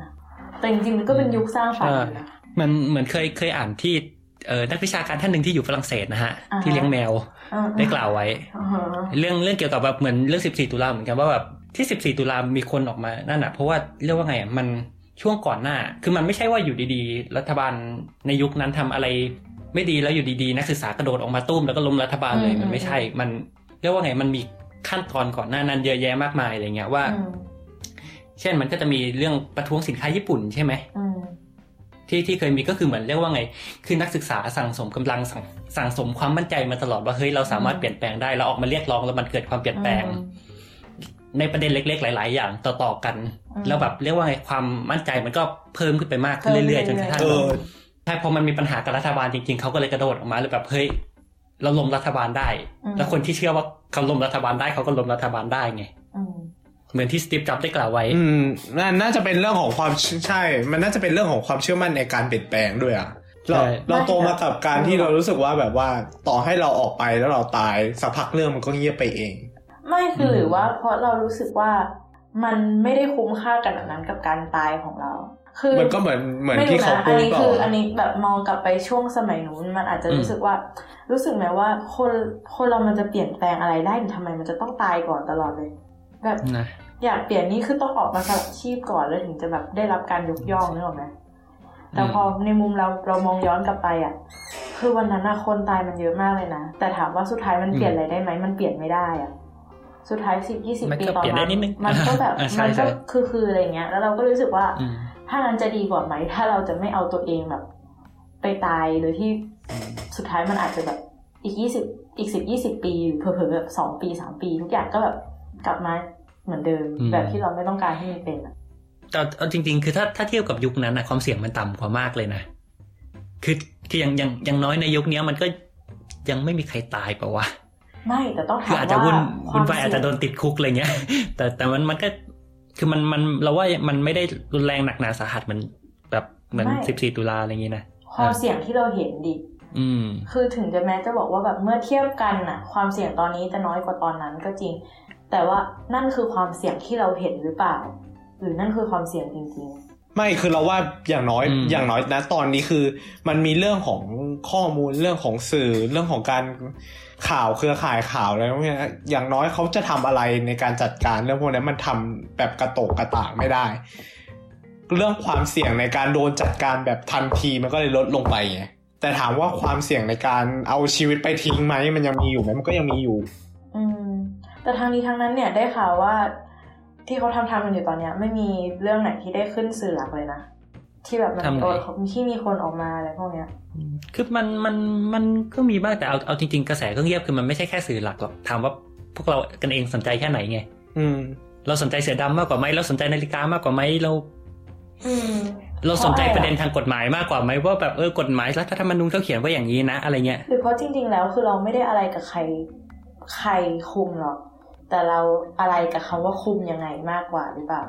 จริง ๆ เรารู้สึกว่าเราคือเรารักชาติกันเป็นเทรนด์จริงๆนะคือแบบเรารู้สึกว่าเราทำอะไรก็ได้เพื่อให้เรารู้สึกอินกับกระแสรักชาติ เราออกมาโวยวายนิดหน่อยเราก็เป็นคนรักชาติได้แล้วอะไรเงี้ยนึกออกปะเราไม่ได้ทำให้มันเกิดการขับเคลื่อนจริงๆอะไม่หรอกถ้ามองในมุมคนคนนั้นเขาอาจจะรู้สึกว่านั่นแหละคือการที่สิ่งที่มากที่สุดที่เขาจะทำได้แล้วก็ได้นะอืมคือมันอยู่ที่ว่าเราสู้เพื่ออะไรไงคือคนที่เขาออกมาเขาก็สู้เพื่อสิ่งที่เขาต้องการ ในขณะที่เรารู้สึกว่าสิ่งที่เราต้องการมันเป็นอีกทางหนึ่งอะไรเงี้ยคือก็คืออาจจะเหมือนที่ไอชอบพูดว่าเราให้ความสำคัญแต่ละอย่างไม่เท่ากัน คือเขาเข้าใจนะเว้ยไอการออกมาเรียกร้องอะไรตามตามสื่อที่เรามีอำนาจพอที่จะเขียนได้อะอันนั้นเราเข้าใจแต่หลายหลายๆคนก็ไม่ได้เป็นอย่างนั้นหลายๆคนเราแค่แบบ jump in the bandwagon คือแบบเราแค่กระโดดใช่เข้าไปกระแสเพื่อ เพื่อที่จะได้อินเพื่อที่จะได้ดูดีในสายตาสังคมรอบข้าง เพื่อที่จะอืมจะได้รู้สึกว่า โอเคใช่ฉันเป็นคนดีฉันรักชาติแล้ว แต่คือฉันก็ไม่ได้ concern ในประเด็นที่มันมันมันอยู่ระดับเดียวกันเลยแต่มันไม่ได้ mass เท่ากันอะเข้าใจปะอืมอืมแต่เอาเอาจริงๆเราว่าคือถ้างั้นอะมันมันไม่น่าใช่เฉพาะแบบยุคนี้หรอกเพอเพอสิบสี่ตุลาก็เป็นปะอืมเราคือแบว่าบงั้นอะคำถามคือคนแบบนักศึกษาออกมาเป็นแสนคนเนี้ยคำถามคือทุกคนแบบอินกับการเมืองจริง ๆ หรือเปล่า หรือว่าเขาแค่รู้สึกว่าแบบเฮ้ยก็เพื่อนฉันอินอะ มันอินกันทั้งมหาลัยแล้วจะไม่ให้ฉันออกไปเหรออะไรเงี้ยคือเรารู้สึกว่าเขาอาจจะไม่ได้ เขาอาจจะไม่ได้มี mindset ที่แบบเนี่ยคือแฟชั่นจริง ๆ ก็ได้ แต่แบบมันเป็นการโดนอืมเหนี่ยวนำโดยที่เขาไม่ทันรู้ตัว แบบคือใช่ใช่เอาไม่เอาจได้ริงๆเลคืยออะไรเงี้ยคือเราก็ไม่รู้อืมอืมเราไม่รู้ข้อเท็จจริงนะ แต่ถ้าถ้าให้เราจินตนาการว่าตัวเองไปอยู่ตรงนั้นน่ะคือคือใครไม่ออกไปก็คงแบบโดนเพื่อนลุมประนามอะว่าแบบมึงแม่งไม่สนใจบ้านไม่สนใจเมืองอะไรเงี้ย คนเขาออกไปกันหมดแล้วนึกออกไหมนเออมันก็อาจจะกลับมาที่ว่า ณนอนตอนนั้นมันคือ เราคิดว่าสิ่งที่คนอื่นคิดว่าเราควรจะทำคือการออกไป แต่ในจุดเนี้ยอืมคือเราอาจจะคิดว่าคนอื่นคิดว่าสิ่งที่เราควรทำคือการอยู่นิ่งแต่เราว่าความแตกต่างระหว่างการการยุคนั้นกับยุคนี้คือ ยุคนั้นน่ะอย่างน้อยมันมีกลุ่มก้อนของคนที่ออกไปเคลื่อนไหวจริง ๆ แต่ในสมัยนี้มันเป็นแค่อืมแค่สื่ออะ เข้าเข้าใจป่ะคือมันก็มันมีเป็นแค่นะสื่อออนไลไม่น์คืคืออคือมันมีคนออกไปขับเคลื่อนมีเกตด้วย แต่แบบหมายถึงว่าความความตระหนักรู้ถึงถึงอิชชูนั้นๆอะ มันขยายขึ้นเว้ยแต่ในขณะเดียวกันๆอืมความเข้าใจเชิงลึกอะ มันก็หลายเปอร์เซ็นต์ที่มันเยอะมันก็เป็นบางคนเปอร์เซ็นต์เยอะๆ มันก็เป็น surface อยู่ดีป่ะ คนที่อินกับตัวตัวบริบทนั้นจริงๆอะ มันก็เป็นส่วนน้อยเหมือนเดิมอยู่ดี คือคือกำลังคิดว่าจริง ๆ มันมันอาจจะไม่ใช่ว่าคนอินน้อยหรืออะไรอย่างนั้นหรือเปล่ามันแค่เรียกว่าไงอะอย่างอย่างอย่างมันมันมีอีกไอเดียหนึ่งที่เราคิดว่าอาจจะเกี่ยวก็คือเรื่องแพลตฟอร์ม เรื่องคอมฟอร์ z โซนอะไรเงี้ยคือ เรียกว่าไงอะคำถามคือเออคนรุ่นเราแบบไม่สนใจประเด็นสังคมไม่สนใจการเมืองหรือเปล่า คือมันไม่ใช่หรือเปล่า คืออย่างน้อยคนรอบตัวเราที่แบบรุ่นเดียวกันเนี่ยใช้เรื่องเสือดำเรื่องนาฬิกาเนี่ยเต็มเฟซเต็มทวิตกันไปหมดอืมถูกไหมอืม คือเยอะมาก แต่มันมันมีอะไรหลุดที่หลุดออกมาจาก เฟซหลุดออกมาจากทวิตน้อยมากไงทางเนี้ยเราก็เลยลองลองลองแบบสมมติลองเทียบกับสิกรณี 14 ตุลาเนี่ย คือในยุคที่แบบยุคเมื่อ40 50 ปีก่อนอะ คุณจะแสดงออกทางการเมืองอะมัน มันไม่มีที่อื่นนะ มันไม่มี Facebook ที่แบบคุณจะแบบอ่าฮะเปิดขึ้นมาแล้วก็ทวิตแล้วแบบด่ารัฐบาลเสร็จฉันสบายใจแล้วฉันได้ด่า แต่คือมัน มันต้องออกมาพูดจะจต้องออริกงมาๆยืซึ่งนอืมใช่ ซึ่ง ซึ่ง ซึ่งในสภาพที่แบบ เออคนมีความคิดทางการเมืองแต่ไม่มีทางไปลงกับเฟซเนี่ยแน่นอนอืมมันก็ออกมายืน ถามว่าออกมาตรงไหน แน่นอนว่าก็คงต้องเป็นมหาลัยถูกไหมอืมคือมันมันมันน่าจะเริ่มจากมหาลัยก่อนอยู่แล้ว ว่าแบบมีคนที่รุ่นราวคราวเดียวกันมีความคิดคล้าย ๆ กัน มันเกิดขึ้น เพราะฉะนั้นกระบวนการทางการเมืองที่แบบมันผลักดันไปสู่การเคลื่อนไหวระดับชาติได้เนี่ยมันถึงเริ่มในมหาลัย อันนี้อืมเป็นสมมติฐานส่วนตัวนะอืมแต่คราวนี้เนี่ย ในยุคเนี้ยมันเหมือน เราเรียกว่าไงอะ คือ คืออย่างไอไอที่บอกคือ 14 ตุลามันอาจจะเริ่มจากการแค่แบบคนหงุดหงิดแล้วอยากหาที่ระบายก็ได้นึกออกปะหงุดหงิดผู้มีอำนาจแล้วแบบมาพูดมาปราศัยกันอืมอืมแต่พอเรามี Facebook เรามี Twitter เรามีแพลตฟอร์มออนไลน์เนี่ย คือเราก็สามารถทำไอสิ่งนั้นได้โดยที่เราไม่ต้องออกมายืนอืมตั้งแต่แรกจงอ่าฮะเพราะฉะนั้นมันมันก็เลยกลายเป็นว่ามันมันก็ก่อตัวกันเอง คือในทวิตในเฟซเรา เรียกว่าไงอะคือเราว่าคนส่วนใหญ่ที่พิมพ์มาเขาก็คงไม่กลัวว่าแบบพิมพ์แล้วจะโดนอุ้มอะไรเงี้ยหรือแบบม ล้อเรื่องนาฬิกาแล้วจะโดนอะไรยังไง เพราะคือเรารู้สึกว่าโซเชียลเน็ตเวิร์กมันเป็น comfort zone ทางการเมืองของเราอะเราอืมเราแสดงเห็นความความเห็นทางการเมืองเราอะไรเราสบายอยู่ในพื้นที่ตรงเนี้ยนั่นเหมือนกับว่าเรามีพื้นที่ที่มันมันสบายใจมันปลอดภัยกว่าทำไมเราจะไม่ใช้เราจะออกไปเสี่ยงทำไมอะไรเงี้ยหรอใช่ มันมันไม่เชิงออกออกไปเปลี่ยนใช่แต่มันมันเริ่มจากตรงนั้นไงแต่คือย้อนไปสมัย14ตุลาเนี่ยคอมฟอร์ทโซนทางการเมืองมันคือมหาลัยอะ คือมันไม่มีที่อื่นนึกออกปะคือพอโยนโยนไปทุกคนในมหาลัยมีความเห็นทางการเมือง แบบพูดนู่นพูดนี่กลายเป็นว่าการเมืองเรียกว่าไง การเคลื่อนไหวทางการเมืองมันเกิดขึ้นในมหาลัยโดยอัตโนมัติเพราะมหาลัยมันกลายเป็น comfort zone ทางการเมืองอืมคือคือเราไม่คิดว่าคือโอเค แน่นอนว่าการเปลี่ยนแปลงอะไรก็แล้วแต่มันต้องมีคนก้าวออกจาก comfort zone ตลอดอะแหละ แต่ว่าอืมเออเราไม่คิดว่าคนส่วนใหญ่หรือคนเป็นแสนมันจะก้าวออกมาจาก comfort zone พร้อม ๆ กันได้อะอืม คือสำหรับเรามันคือการที่คนจำนวนหนึ่งก้าวออกมาจาก comfort zone แล้วพยายามให้พื้นที่ข้างนอกนั้นอะกลายเป็น comfort zone ใหม่ พอมันเป็นอืม comfort zone ใหม่ปุ๊บไอคนที่อยู่ใน comfort เดิมอะมันจะ move ออกมาเอง อืม แต่ว่าอย่างอย่างนั้นอะเราอันนี้เราคือก็ต้องให้ความทฤษฎีส่วนตัวมั่นใจเขาได้ปะคือถ้าเกิดอย่างอใช่ย่างเราต้องให้ความมั่นใจเขาได้ว่าเราคอมฟอร์ z โซนใหม่เนี่ยมันจะเกิดการเปลี่ยนแปลงได้ เขาถึงจะออกมา มันอาจจะไม่ต้องเปลี่ยนแปลงใหม่ก็ได้ ขอศูนย์หรือบวก ไม่ต้องมีลบ หรือแบบลบนิดเดียวพออะไรเงี้ยก็ก็คือนึกออกไปว่าแบบ อืม คือเหมือนเหมือนคนแบบพิมพ์ด่ารัฐบาลในเฟซอะคือเขาก็คงไม่คิดว่าไอการด่ารัฐบาลของเขามันจะเปลี่ยนแปลงอะไรได้แต่เออก็มันเป็นคอมฟอร์ z โซนแล้วมันทำให้ฉันสบายใจว่าฉันได้ด่าแล้ว มันเป็นอืมที่เขาใช้คำว่า escapism อะว่าแบบมันเป็นการอืมหาทางออกอย่างหนึ่งไม่ไม่แค่จะบอกมันก็คือความต้องการแสดงออกเฉยอืม แล้วอันเนี้ยอันนี้วิเคราะห์ส่วนตัวเหมือนกันนะ แต่ว่าเรารู้สึกว่าคือมันก็ไม่ใช่ว่าที่ผ่านมาในยุคที่ผ่านมามันมี comfort เรียกว่าไง comfort zone มันอยู่แต่ในโซเชียลหรือเปล่ามันก็อาจจะไม่ใช่ไง เพราะเรียกว่าไงอย่างม็อบก่อนหน้าที่แบบเป็นม็อบใหญ่ๆนิดนึงที่มีคนรุ่นใหม่มีคนในเมืองอะไรออกไปเยอะๆอันนั้นนะเราก็ถือว่าเขาสามารถสร้าง comfort zone ในพื้นที่สาธารณะได้เขาสร้าง comfort zone ทางการเมืองบนถนนได้อะคนมันถึงออกไปอืม คือเขาเขาก็ออกไปในด้วยความรู้สึกว่าแบบเฮ้ยก็พ่อแม่ฉันก็ไปครูอาจารย์เขาไปผู้บริหารมหาลัยยังไปเลยเพราะฉะนั้นคือฉันออกไปอะฉันไม่โดนอะไรหรอกนึกออกไหมอืมแต่สำหรับกรณีนี้มันไม่ใช่ปัจจุบันอะอืม อันเนี้ยคือเหมือนเคยมีคนวิเคราะห์ว่า จริง ๆอะอันเนี้ยต้องให้เครดิตของแบบคณะผู้ปกครองในปัจจุบันด้วย คือเขาเรียนรู้แล้วว่าจะดีลกับการ ก่อม็อบในพื้นที่สาธารณะยังไงอะเขาบอกว่าเขาไม่โง่นะคะบอกเลย เออ คือเขารู้อยู่แล้วว่าจะต้องทำยังไงให้มันไม่ขยายมากไปกว่านี้อะอืมเพราะฉะนั้นการที่มันจะเกิดม็อบแบบเดิมๆที่ใหญ่ขนาดนั้นอะ มันเกิดขึ้นยากมากอืมถ้าเขาใช่คือคือถ้าเขาดิวกับม็อบเหมือนกับที่เขาตอนเขาขึ้นมาช่วงแรกๆอะตอนนี้เขาพังไปแล้ว แต่ตอนนี้เขาอืมเขาเรียนรู้แล้วเขาพัฒนาใช่คือเอาจริง ๆ คือเขาฉลาดมากเลยนะ เขาฉลาดเพื่อสิ่งที่เขาต้องการจะทำอะ คือการที่บางคนบอกว่าแบบเขาทำงานไม่โอเคนู่นนั่นนี่อะเพราะว่านั่นไม่ใช่สิ่งที่เขาต้องการจะทำไงอืมแล้วก็แต่ตอนเนี้ยสิ่งที่เขาสิ่งที่บีบเราใจรู้สึกเย็นซึ่งเราไม่รู้ว่ามันเป็นข้อเท็จจริงหรือเปล่าฮะบีบใจเย็นไม่ไม่คือเรามองเราพูดในแง่ของการที่มันมีคนวิจารณ์อยู่จริงนึกออกใช่ไหมคือมันมีคนที่วิจารณ์การทำงานของเขาอยู่จริง แต่ว่าการที่วิจารณ์การทำงานของเขาแล้วบอกว่าเขาแบบอะมันอาจจะมี wording แบบไม่ฉลาดนู่นนั่นเนี่ย ถามว่ามันไม่ฉลาดจริง ๆ เหรอหรือเขาแค่เลือกที่จะไม่ทำสิ่งที่คนอื่น คิดว่าการทำสิ่งนั้นเป็นเรื่องฉลาด อืมเดี๋ยวอะไรเดี๋ยก็วตามแต่เดี๋ยวอะไรนั่นเริ่มตามไม่ทันละฮะไม่ใช่เอาเป็นว่าคือเขาอ่าเขาฉลาดในแนวทางที่เขาต้องการจะไปนั่นแหละอืม คือเขามีธงอยู่แล้ว เออ แล้วกก็ลัวสิ่งที่เขามะสิ่งที่หลาย ๆ มันเคยมีคนวิเคราะห์ออกมาว่า ไม่ใช่เอาใหม่ จากข่าวที่มันออกมาและหลาย ๆ อย่างอะอืมสิ่งที่เขากำลังเรียนรู้อยู่ตอนเนี้ยแล้วเขายังดีลกับมันได้ไม่ดีเท่ากับการชุมนุมในที่สาธารณะ ก็คือกระแสตามอินเทอร์เน็ตเนี่ยแหละ แต่เขาพยายามอยู่นะ แต่เอาจริง ๆ เราว่าเขาไม่มีความจำเป็นต้องดิวเว้ยเพราะมันมันชัดเจนแล้วมันทำอะไรไม่ได้ จริงก็ๆจริงจังๆคือโอเคใช่ไม่คือมันแต่คือคุณก็อาจจะต้องปรามๆนิดนึงไม่ให้มันนั่นเกินไปแต่คำถามคือนั่นแหละ แล้วยังไงต่อวะเราผู้ใช้อะ เรารู้เว้ยว่ามันทำอะไรไม่ได้ แต่เราไม่รู้ว่าในมุมของเขาอะ เขาคิดยังไงไงอืม และครับ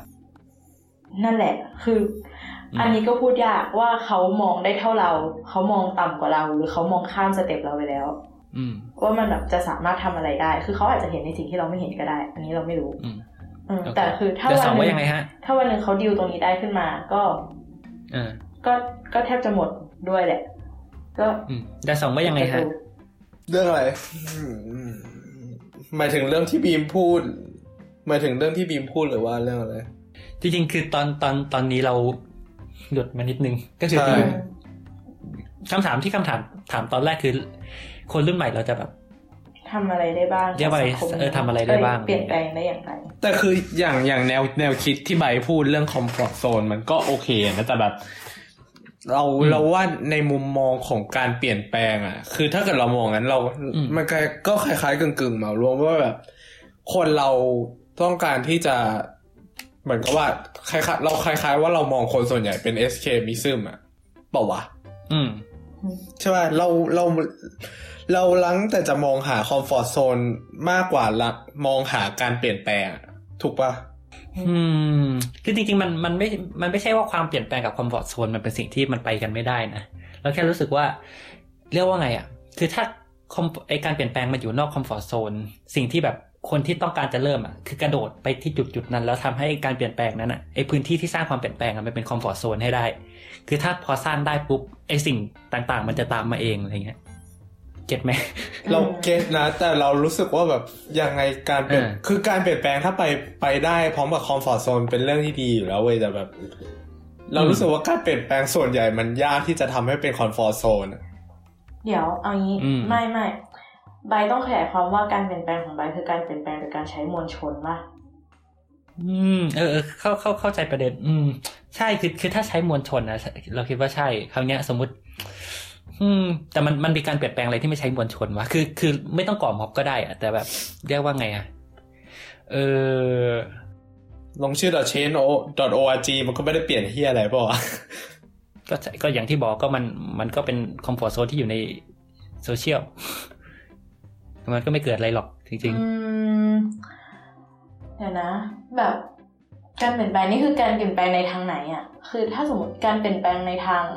การเปลี่ยนแปลงที่ไม่ต้องใช้ comfort zone เอออันนี้น่าคิดเพราะๆเดี๋ยวถ้าเดี๋ยวพูดถึงกำกำลังคิดว่าในมุมเราต้องของการเราพูดถึงความเปลี่ยนแปลงอะไรบ้าง มียกตัวอย่างความเปลี่ยนแปลงอะไรไหมที่ไม่ใช่ไม่ไม่ใช่ใช้ม็อบอะไรเงี้ยคือเราว่าอย่างนั้นอะ ความเป็นไปได้ก็คือการพึ่งพาโครงสร้างที่ไม่ใช่โครงสร้างตัวรัฐอะ เราหันไปพึ่งพาอืมนะฮะใช่พวก international organization แทน ให้เกิดการกดดัน ให้เกิดการผลักดัน หรือเราไปเรียกร้องจาก เอ่อตัว actor ที่มีบทบาททางการเมืองโลก ให้มากดดันรัฐเราแทนนะอะคืออันนั้นคือการให้หนทางเลยคือถ้าจะหักล้างใบเรื่อง comfort zone อันนั้นก็คือเราเลือก comfort zone ของเราแล้วนะอืมมันไม่ไม่เชิงหรอกแบบ อืม ยังไงดีล่ะป่ะคือมันไม่ได้มีแค่แบบข้างนอกหรือในอินเทอร์เน็ตป่ะ มันมีแบบปัจจัยอื่นๆมากกว่านั้น คือพอเมื่อกี้พอมาคิดคิดดูแล้ว อย่างเช่น การทำรัฐประหารมันคือการทำให้เกิดการเปลี่ยนแปลงใช่ไหมถามว่ามันดูไม่ใช่ comfort zone ของคนปกติไหมก็อาจจะใช่แต่มันคือ comfort zone ของคนที่ทำไงอืม แต่ว่ามันเป็น comfort zone ของคนไทยมากเลยนะตืดตืดตืดตืดตืดแบนกำลังนั่นว่าเราว่าคนไทยโคตรหนีปัญหาไม่หรอกที่ที่เราพูดตอนแรกคือมันมันมันเป็นใน sense ของมันไม่เชิงก่อม็อบซะทีเดียวแต่เราหมายถึง เซนส์ของการเปลี่ยนแปลงอะไรที่ แล้วแต่ที่เราจะเป็นต้องใช้คนในการขับเคลื่อนมันนะคือมันอืมคือแน่นอนว่าคุณเป็นรัฐบาลนะคือแบบดีดนิ้วเปลี่ยนนโยบายเออมันมันไม่ต้องอะไรอยู่แล้ว แต่แบบเรามองในฐานะ คนเล็ก ๆ ที่เราต้อง เรียกว่าไงพาเพื่อนร่วมสังคมขับเคลื่อนไปด้วยกันอะไรเงี้ยคือเราว่าเรามองว่าในในเมื่อเราพูดถึงรัฐใด ๆ นะไม่ได้จำเพาะตรงถ้าในเมื่อทางเลือกรัฐอะ มันไม่เอื้อต่อการเปลี่ยนแปลงภายในประเทศ เราก็ต้องอาศัย รัฐอื่นที่มีบทบาททางการเมืองมากดดันอืมรัฐเราแทนเข้าใจปะคือดูอย่างอืมพม่าอะไรพวกเนี้ย คือเขาเขาชัดเจนว่าเขาโหดูดิลากเลื่อนมาตั้งเท่าไหร่กว่าจะได้การเลือกตั้งที่เกือบจะเป็นประชาธิปไตยขนาดนี้เกือบจะเป็นนะอืมอ่าอ่าอ่ามันมันก็อาศัยการกดดันจากเอ่อสังคมระหว่างประเทศเนี่ยแหละที่แบบมีมาบทบาททางการเมืองเข้ามาในการกดดันพม่า ซึ่งแต่ว่าพม่าโชคดีว่าพม่ามีสัญลักษณ์ด้วยปะเอาหมายถึงมิซูจีอะนะเออคำว่าซูจีนี่ก็ไม่ค่อยเท่าไหร่หรอกเอาจริง ตอนนี้โคตรคอนไม่โทรเวอร์ใช่เชียลไม่ไม่ไม่ได้มองเขาในแง่นั้นดิมองในแง่ว่าทำไมมันถึงเกิดมวลพลังขนาดนั้นในการผลักดันอืมไปได้อะใช่ใช่อืม แต่จริงอืมก็คืออันนั้นก็เป็นวิธีหนึ่งแล้วก็อันอันอีกอันหนึ่งที่บีมพูดตอนแรกเลยใช่ไหมเรื่องเอกชนอะไรเงี้ยอืม คือจริงๆถ้าอย่างอย่างเรียกว่าไงอย่างมันก็จะมีกรณีใช่ไหมที่ขอนแก่นหรืออะไรเขาจะลุกขึ้นมาทำระบบขนส่งมวลชนเองอะไรเงี้ยซึ่งก็หวังหวังว่าสาวๆๆอยากฟังจากสาวๆๆมากว่ามันเป็นไงใช่แต่เอาเถอะแต่แต่นั่นแหละก็คืออันนั้นก็เป็นอีกวิธีหนึ่งอืมแต่ในฐานะตัวคนตัวเล็กๆแบบเราอะเราทำอะไรได้บ้าง คิดว่าไง ไม่ต้องอยู่ที่ว่าแกอยากทำอะไร อืม ก็จริงเราถึงบอกไงโลกนี้แม่งไม่น่าอยู่เว้ยเลิกเลิกเลิก หนีไปดาวอังคารอยู่ดาวอังคารไอ้เหี้ยเออ มันได้ มันได้อยู่ไปขายว่าตรงยางไหนนะอะโทษโทษเออเออโทษโทษโทษโทษเอออย่างน้อยก็ไม่มีคนอยู่อะดาวอังคารโลกนี้แม่งมีคนอยู่พอมีคนอยู่แล้วก็ไม่น่าอยู่เลย แต่เราก็เป็นคนปะวะใช่ เออใช่ทำไงดีวะ คือเราถ้าเราไปอยู่ดาวอังคารดาวอังคารก็จะมีคนอยู่เว้ยเออแต่เราอยากเราอยากไปในที่ที่ไม่คนไม่มีคนอยู่ เราต้องทำยังไงฮะคำถามตะกะ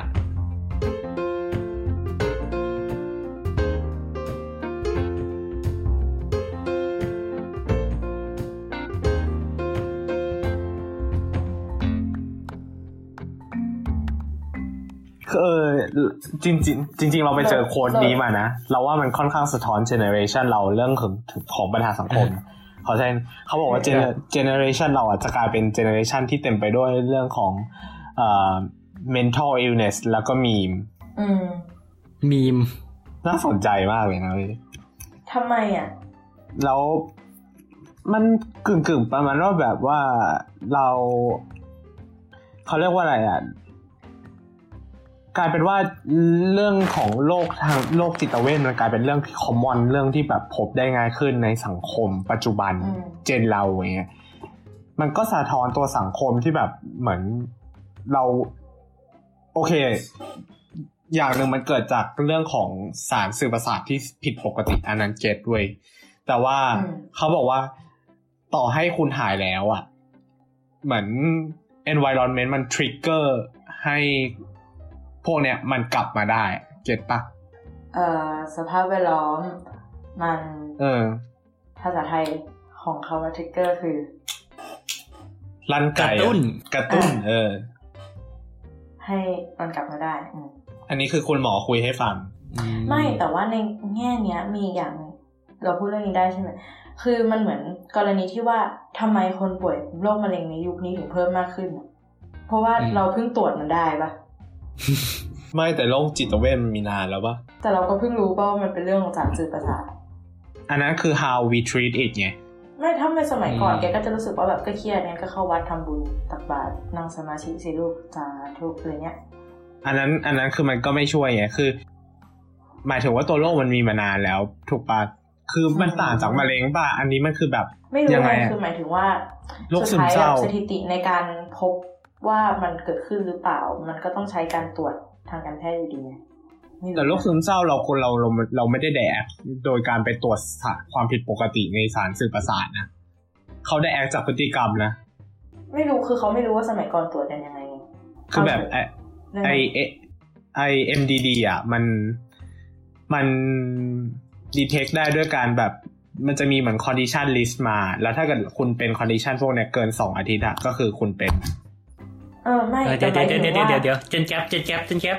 เออเออไม่แต่หมายถึงว่าอันเนี้ยสมัยก่อนอะตรวจได้หรือเปล่าไม่รู้ไงโอเคช่างมันไปเพราะมันไม่เกี่ยวกับนั่นของเราเออโอเคนี่มัน psychology แต่ cast เฮ้ยแต่เรื่องนี้จริงจังนะหมายถึงว่าทำไมไม่รู้แต่รู้สึกว่ารุ่นเราเป็นกันเยอะ แบบรุ่นก็เราก็บวกเหมือนก็คืออย่างเราเคยอะถามเหมือนหันไปทางไหนก็มีแต่เราคนเป็นซึมเศร้า เออจนจนเคยถามผู้ใหญ่ว่า ตอนที่เขาอายุยี่สิบอะเขาเคยเป็นเหมือนเราไหมอะเออแล้วเขาก็บอกว่าปล่อยวาง เฮียปล่อยวางไม่ไม่ช่วยเว้ยเออไม่ก็เลยแบบก็เลยไม่รู้ไงว่าเขาเคยเป็นแล้วเขาดิวกับมันได้หรือเขาไม่เคยเป็นหรืออะไรอย่างนี้คือเราว่านะเว้ยแบบท้ายที่สุดแล้วนะ คนเจนเราอะแบบ มันมันน่าจะเป็นเรื่องของการรู้มากไปด้วยอะแบบเรื่องของสื่ออะไรพวกเนี้ยมัน มันทำให้เราเหนื่อยหน่ายต่อต่อสังคมอะแล้วเราเริ่มรู้สึกว่าแบบความเปลี่ยนแปลงมันเป็นเรื่องที่เกิดขึ้นได้ยากในสเกลใหญ่ พอท้ายที่สุดแล้วอำนาจ ก็จะตกไปอยู่ที่คนกลุ่มกลุ่มหนึ่งอยู่ดี ความเปลี่ยนแปลงที่เกิดขึ้นก็ไม่ใช่สิ่งที่จะคงอยู่ตลอดไป อาจจะเป็นสิ่งที่เปลี่ยนแปลงแล้วก็โดนตลบหลังอีกทีหนึ่งการเปลี่ยนแปลงมันก็เพื่อแค่แค่จะทำให้สถานการณ์มันควบคุมได้ ก็จริง ๆ เวลาล่วงเลยมาเยอะแล้วต้องเลยมาเยอะละทำไมงั้มันนเดี๋ยวดูขอเศร้าคำชอบกลเอออืมคำถามสุดท้ายได้ไหมฮะ ครับ อะ ในเมื่อจะมาทางนี้แล้วก็ขอถามปิดท้ายนะฮะว่าคือโอเค เราก็คงพูดแทนคนรุ่นใหม่คนอื่นไม่ได้เนอะอืมแต่ในฐานะเราเรากันเองเนี่ย คิดว่าอนาคตนี้ยังมีหวังอยู่ไหมฮะ กับเรื่องราวทั้งหมดที่ได้กล่าวมาไว้ในข้างต้น อืม ส่วนตัวนะอืมอย่างเราอะเราไม่คาดหวังความเปลี่ยนแปลงอะคือ อืม เรามีมุมมองต่อโลกว่าโลกนี้มันไม่น่าอยู่อะอืมอืม สิ่งเดียวก็ที่เลยจะไปดาวอังคารไม่ไม่ไม่คือสิ่งเดียวที่เรารู้สึกขอบว่าคุณไอรอนมัสเวในหน้าที่นี้ เรารู้สึกว่าความตายมันคือจุดอะไรนะจบที่สวยงามอะสำหรับเรานะ อืม คือเพราะว่ามนุษย์อะรู้รู้มากไปเอ่อมนุษย์เก่งเกินไปอะแล้วมนุษย์ก็เลยสร้างสังคมเปลือกเปลือกแบบนี้ขึ้นมาทางทางที่สุดท้ายแล้วมันก็คือเพื่อการเอื้อในการ survive ของสิ่งมีชีวิตอย่างเราที่เรายกว่าเราเป็นสิ่งมีชีวิตสูงส่งนั่นแหละอืมอืม อืม เรารู้สึกว่าการที่เรามีชีวิตอยู่ตรงเนี้ยในเมื่อเราเลือกที่จะ เรารู้สึกว่าความตายมันสวยงามใช่แต่เราเลือกที่จะเกิดขึ้นมาไม่ได้อะเราก็เลือกที่จะ เราเลือกที่จะไม่เกิดไม่ได้อะเข้าใจใช่ปะเราก็เลือกที่จะ prove ว่าเราเกิดมาอย่างคุ้มค่าแล้วอะแล้วเราก็หวังว่าอืมการที่เราเป็นมนุษย์อย่างเต็มประสิทธิภาพในแบบของเราอะมันจะทำให้สังคมดีขึ้นในด้านใด ไม่ด้านใดก็ด้านหนึ่งอืมอืม เพราะเรารู้สึกว่าสังคมโดยภาพรวมมันไม่ใช่สิ่งสวยงามอยู่แล้วอะแล้วเราการที่เราไปคาดหวังให้คนอื่น หวังการเปลี่ยนแปลงเหมือนเราก็เป็นเรื่องยาก เพราะฉะนั้น เราไปโฟกัสสังคมก็เป็นเรื่องที่ทำให้เราทุกข์ใจเปล่าๆเราโฟกัสตัวเองพยายามเปลี่ยนแปลงตัวเอง ให้มันมีอิมแพ t ต่อสังคมอย่างนั้นน่ะน่าจะเป็นความคิดที่สบายใจมากกว่าอือืมมบีมว่าไงอะคือเราไม่รู้ว่าควรจะนิยามในเรื่องไหน ถ้าสมมติแบบถ้าบอกว่ายังมีความหวังไหมก็ต้องดูว่าเราหวังกับมันไหมว่า ซึ่งถ้าพูดถึงเรื่องแบบการเมืองและระบบอื่นๆอะเราหวังไหมเราก็หวังแต่มันไม่ได้หวังถึงขนาดว่า อย่างที่เราบอกว่ามันไม่ใช่สิ่งที่จะคงอยู่ตลอดไปอยู่แล้วอะเรารู้ในตรงจุดนั้นอะอืมเออ ซึ่งวันหนึ่งมันก็ต้องมันก็ต้องเปลี่ยนอะแต่ว่ามันมีสิ่งหนึ่งที่เราเจอเมื่อปีที่แล้วเลย คือเหมือนเขาจะให้คิดว่าอีกร้อยปีข้างหน้าโลกจะเป็นยังไง นี่คือในคาบเรียนของเราเอง บอกว่าให้คิดว่าอีกเอออีกความร้อยฟิวเจอริสอีกร้อยปีข้างหน้า อยากให้โลกเป็นยังไง แล้วเพื่ออือฮึรับผิดชอบต่ออีกร้อยปีข้างหน้านั้นอะเราจะทำอะไรอย่างเงี้ยแต่คือออืมในความเห็นเราอะคือเราแบบ เราคงไม่ได้เห็นอีกร้อยปีข้างหน้าว่ะเนกอะใช่ไหมเราก็เลยเกิดความคิดคือไม่เราไม่รู้ว่ามันจะเรียกว่าความหวังได้หรือเปล่านะ แล้วก็ไม่รู้ว่าจะเรียกว่าเป็นการทำให้ความหวังนั้นสำเร็จได้หรือเปล่าเหมือนกัน แต่ว่าสำหรับเราก็คือเราคิดแค่ว่า ในวันที่เราตายอะเราอยากเห็นโลกเป็นยังไง แล้วมันมีอันเนี้ยกับอีกอันหนึ่งที่แบบฟังเขามาคือเขาบอกว่าให้ทำตามสิ่งที่เราชอบขอพรกับสิ่งศักดิ์สิทธิ์ทั้งหลายอะ อืม เออ ขอพรจะเลต้ยองเหรอไม่อ่านของไอซ์ใช่ไหมทะลึ่งมันจะหลุดไม่ไม่ใช่ดองไม่ใช่หมายความว่า ให้ดูว่าอืมตัวเองหวังอะไรจริง ๆ อะ ให้ดูว่าตัวเองขอพรอะไรเวลาขอพรกับสิ่งศักดิ์สิทธิ์อืมแล้วถ้าย้อนกลับมาคิดดูจริง ๆ แล้วอะสิ่งนั้นส่วนใหญ่จะเป็นสิ่งที่เราทำได้เว้ยแล้วแบบให้ทำไปตามนั้นอะ คือเราก็เลยรู้สึกว่า เราเดินอยู่บนทางตรงนี้แล้วกัน เพราะเรารู้สึกว่า ชีวิตเรามันไม่ได้ผูกอยู่แค่การเมืองหรือว่าประเทศไทยจะมีรถไฟฟ้าหรือเปล่า คือเราอืมเรามีอันอื่นอีก แล้วคือสำหรับเราอันนั้นมันสำคัญกว่า เราก็เลยว่า และในเมื่ออันนั้นเราสามารถทำได้เราก็จะทำในส่วนนั้นละกันประมาณนั้น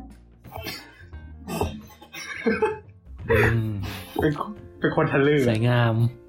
อะไรของดองนะผมนี่คนลุกเลยครับอืม ไม่แต่คือ อันเนี้ยมันเป็นได้กับเรา เพราะว่าเราอะเป็นสิ่งเราอะเป็นคนที่โดน อบรมให้ขอพรมาตั้งแต่เด็กนึกออกไหมโอ้โหคือไม่ว่าเราจะเชื่อในสิ่งดอกอะไรกันแดซอง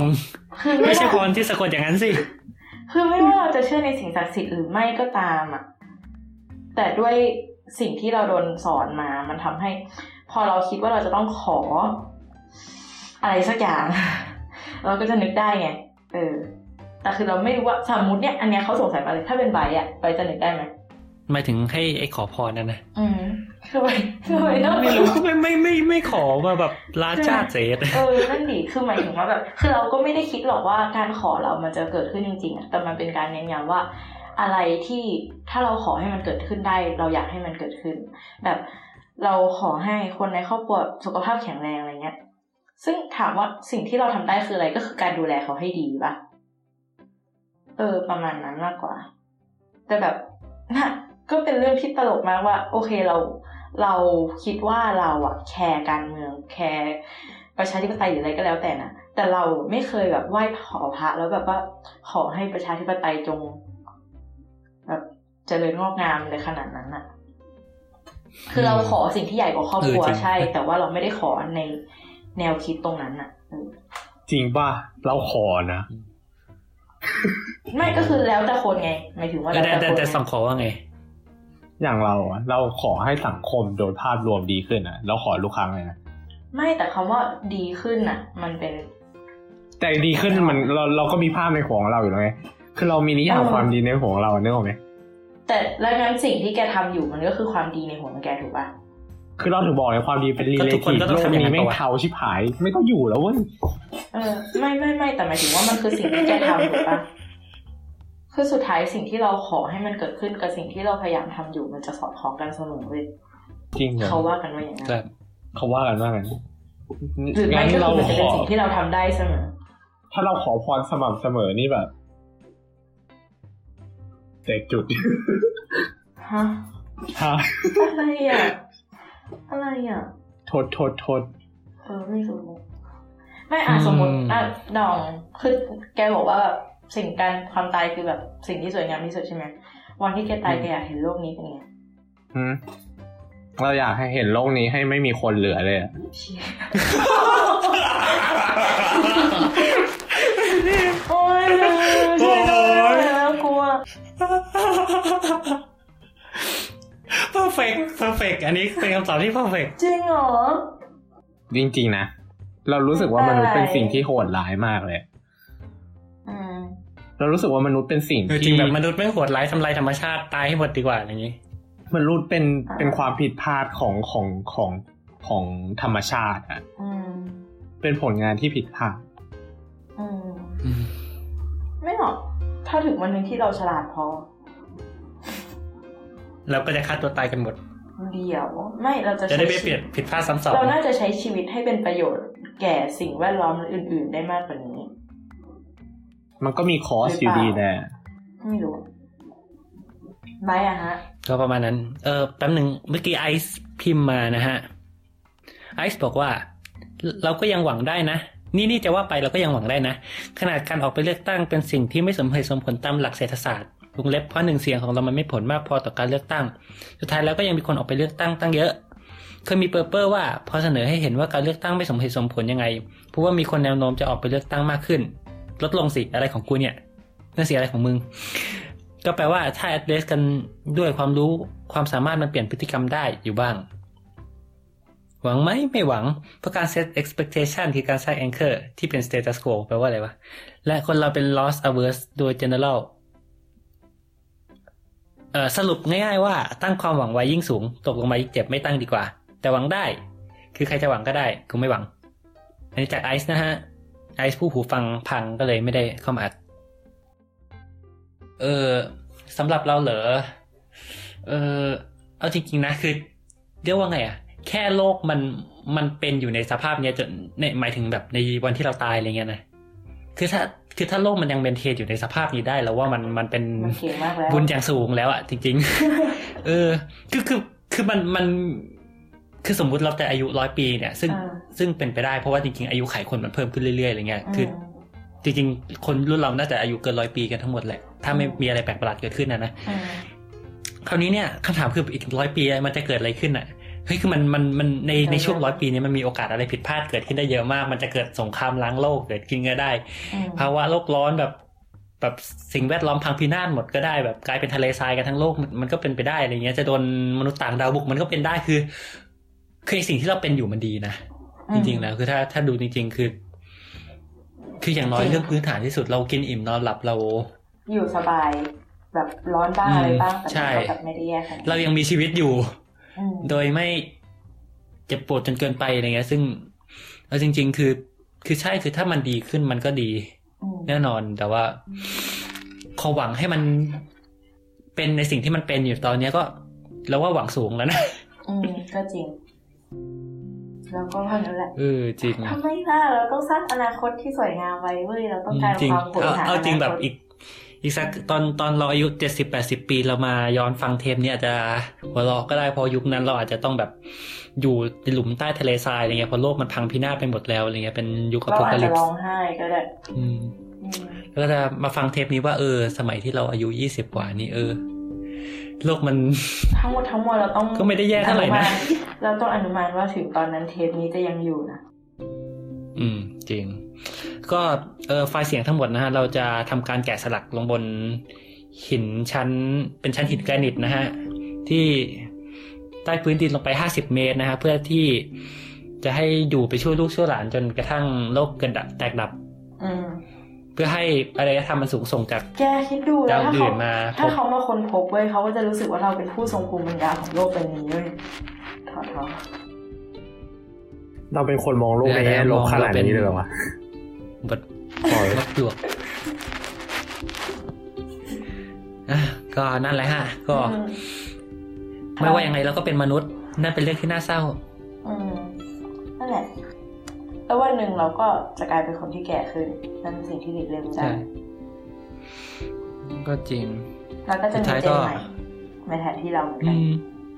ใช่ก็หวังว่า เรียกว่าไงอะ คือเรา ส่วนตัวเราก็ไม่ได้หวังหรอกนะว่าโตแบบตอนเราแก่เราจะแบบยังเปิดรับเรายังจะยืดหยุ่นกับการเปลี่ยนแปลงยังมีพลังอะไรอยู่อะแค่แค่ถึงจุดนั้นเราก็หวังว่าตัวเองจะนึกได้ แล้วก็ไม่ไปขัดขาคนรุ่นใหม่ไม่ให้ทำนู่นทำนี่จนเกินไปเอ้ยงั้นก็นี้ดีกว่า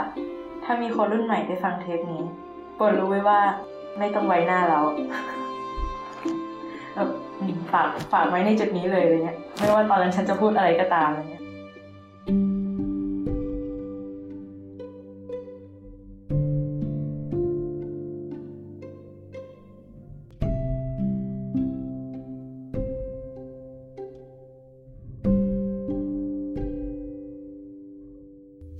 ก็ขอบคุณสำหรับทุกคนนะฮะสำหรับเทปนี้มหากราบมากฮะนี่คือคือตอนเนี้ยมันรู้ไหมคือตอนเนี้ยมันสองชั่วโมงแล้วเรากำลังคิดว่ามันควรจะตัดเป็นสองเทปละทำไมรู้สึกแก่เออตัดก็ได้ โอเคครับ ก็เอ่อเอ่อฝากรายการนิดนึงแล้วกันนะ ก็สำหรับอืมใครที่ติดตามรายการของเรานะฮะ ก็เป็นชาวคลาวช่อง Get Talk เนอะก็มาคุยกับเราได้เรา อยากฟังคนคุยเนอะก็คือแบบเฮ้ยเวลาเราแบบ ดูเทปเนี่ยเราแบบตัวเลขมันขึ้น คือเราก็ดีใจนะแบบโอ้ห้าร้อยคนแล้วพันคนแล้วสองพันคนแล้วแต่แบบเออแล้วใครฟังเราอยู่ว่าเขาเขาฟังเราเพราะเขาชอบเราหรือเขาฟังเราแล้วเอาเอาเราไปด่าอะไรคือเราก็ไม่รู้ไงคือแบบเพราะฉะนั้นใครฟังอะแบบช่วยคอมเมนต์หน่อยฮะ ก็คอมเมนต์ใน SoundCloud ก็ได้หรือใน Facebook ของเราก็ได้นะฮะสลัดผัก Salad Bowl Variety หรือว่าอือหืออ่าแฮชแท็กทวิตเตอร์นะฮะอ่าอ่าฮะแฮชแท็กสลัดผักหรือว่า account ของเราก็คือสลัดผักวาไรตี้ครับหรือ at saladbowlTH ก็มาคุยกันนะฮะ เราอยากฟังทุกคนคุยเห็นด้วยไม่เห็นด้วยยังไงมาบอกกันได้เลย ครับอืมก็เดี๋ยวเดี๋ยวอะจะบอกว่าย้ำอีกอะครั้งนะคะไบร์ทต้องการคนคุยนะคะดับฟักอะไรแดดสองก็ต้องการคนคุยเช่นกันใช่ไหมคะแต่สองยังอยู่ใช่ไหมอยู่โอเคอะไรวะอืมอืมอืมเรายินดีที่เรายังได้ยินเสียงแต่สองไอบอกว่าไอก็ต้องการคนคุยอ่าไอก็ต้องการคนคุยเหรอคะ แล้วไอบอกว่าไอหนีไปเชียร์ลิเวอร์พูลเลยไม่ได้อ่านอ๋ออืมใช่สิอืมจ้าจ้าไอบอกให้แล้วค่ะโดนไปสองหนึ่งอืมไม่น่าเลยอืมไอเชียร์ทีมอะไรครับ ก็ไอไม่อยู่ลิเวอร์พูลไม่ใช่เหรอเออเออนั่นดิเออใบก่ค่ะอนนี้จริงจริงจริงจริงจริงถูกถูกถูกถูกถูกใบอย่ามัวหมกมุ่นกับการต้องการคนคุยนะคะอ่าทุกคนไอครับบอกว่าช่วงนี้ตามบอลตุรกีอ๋อกาลาตาสราย เดี๋ยวนี้เราไม่ใช่เตะปากนะ โอเค ปิดรายการเถอะก็ขอบคุณสำหรับคนฟังทุกท่านนะฮะ ก็ค่ะสำหรับวันนี้ สวัสดีครับ สวัสดีสวัสดีครัค่ะบ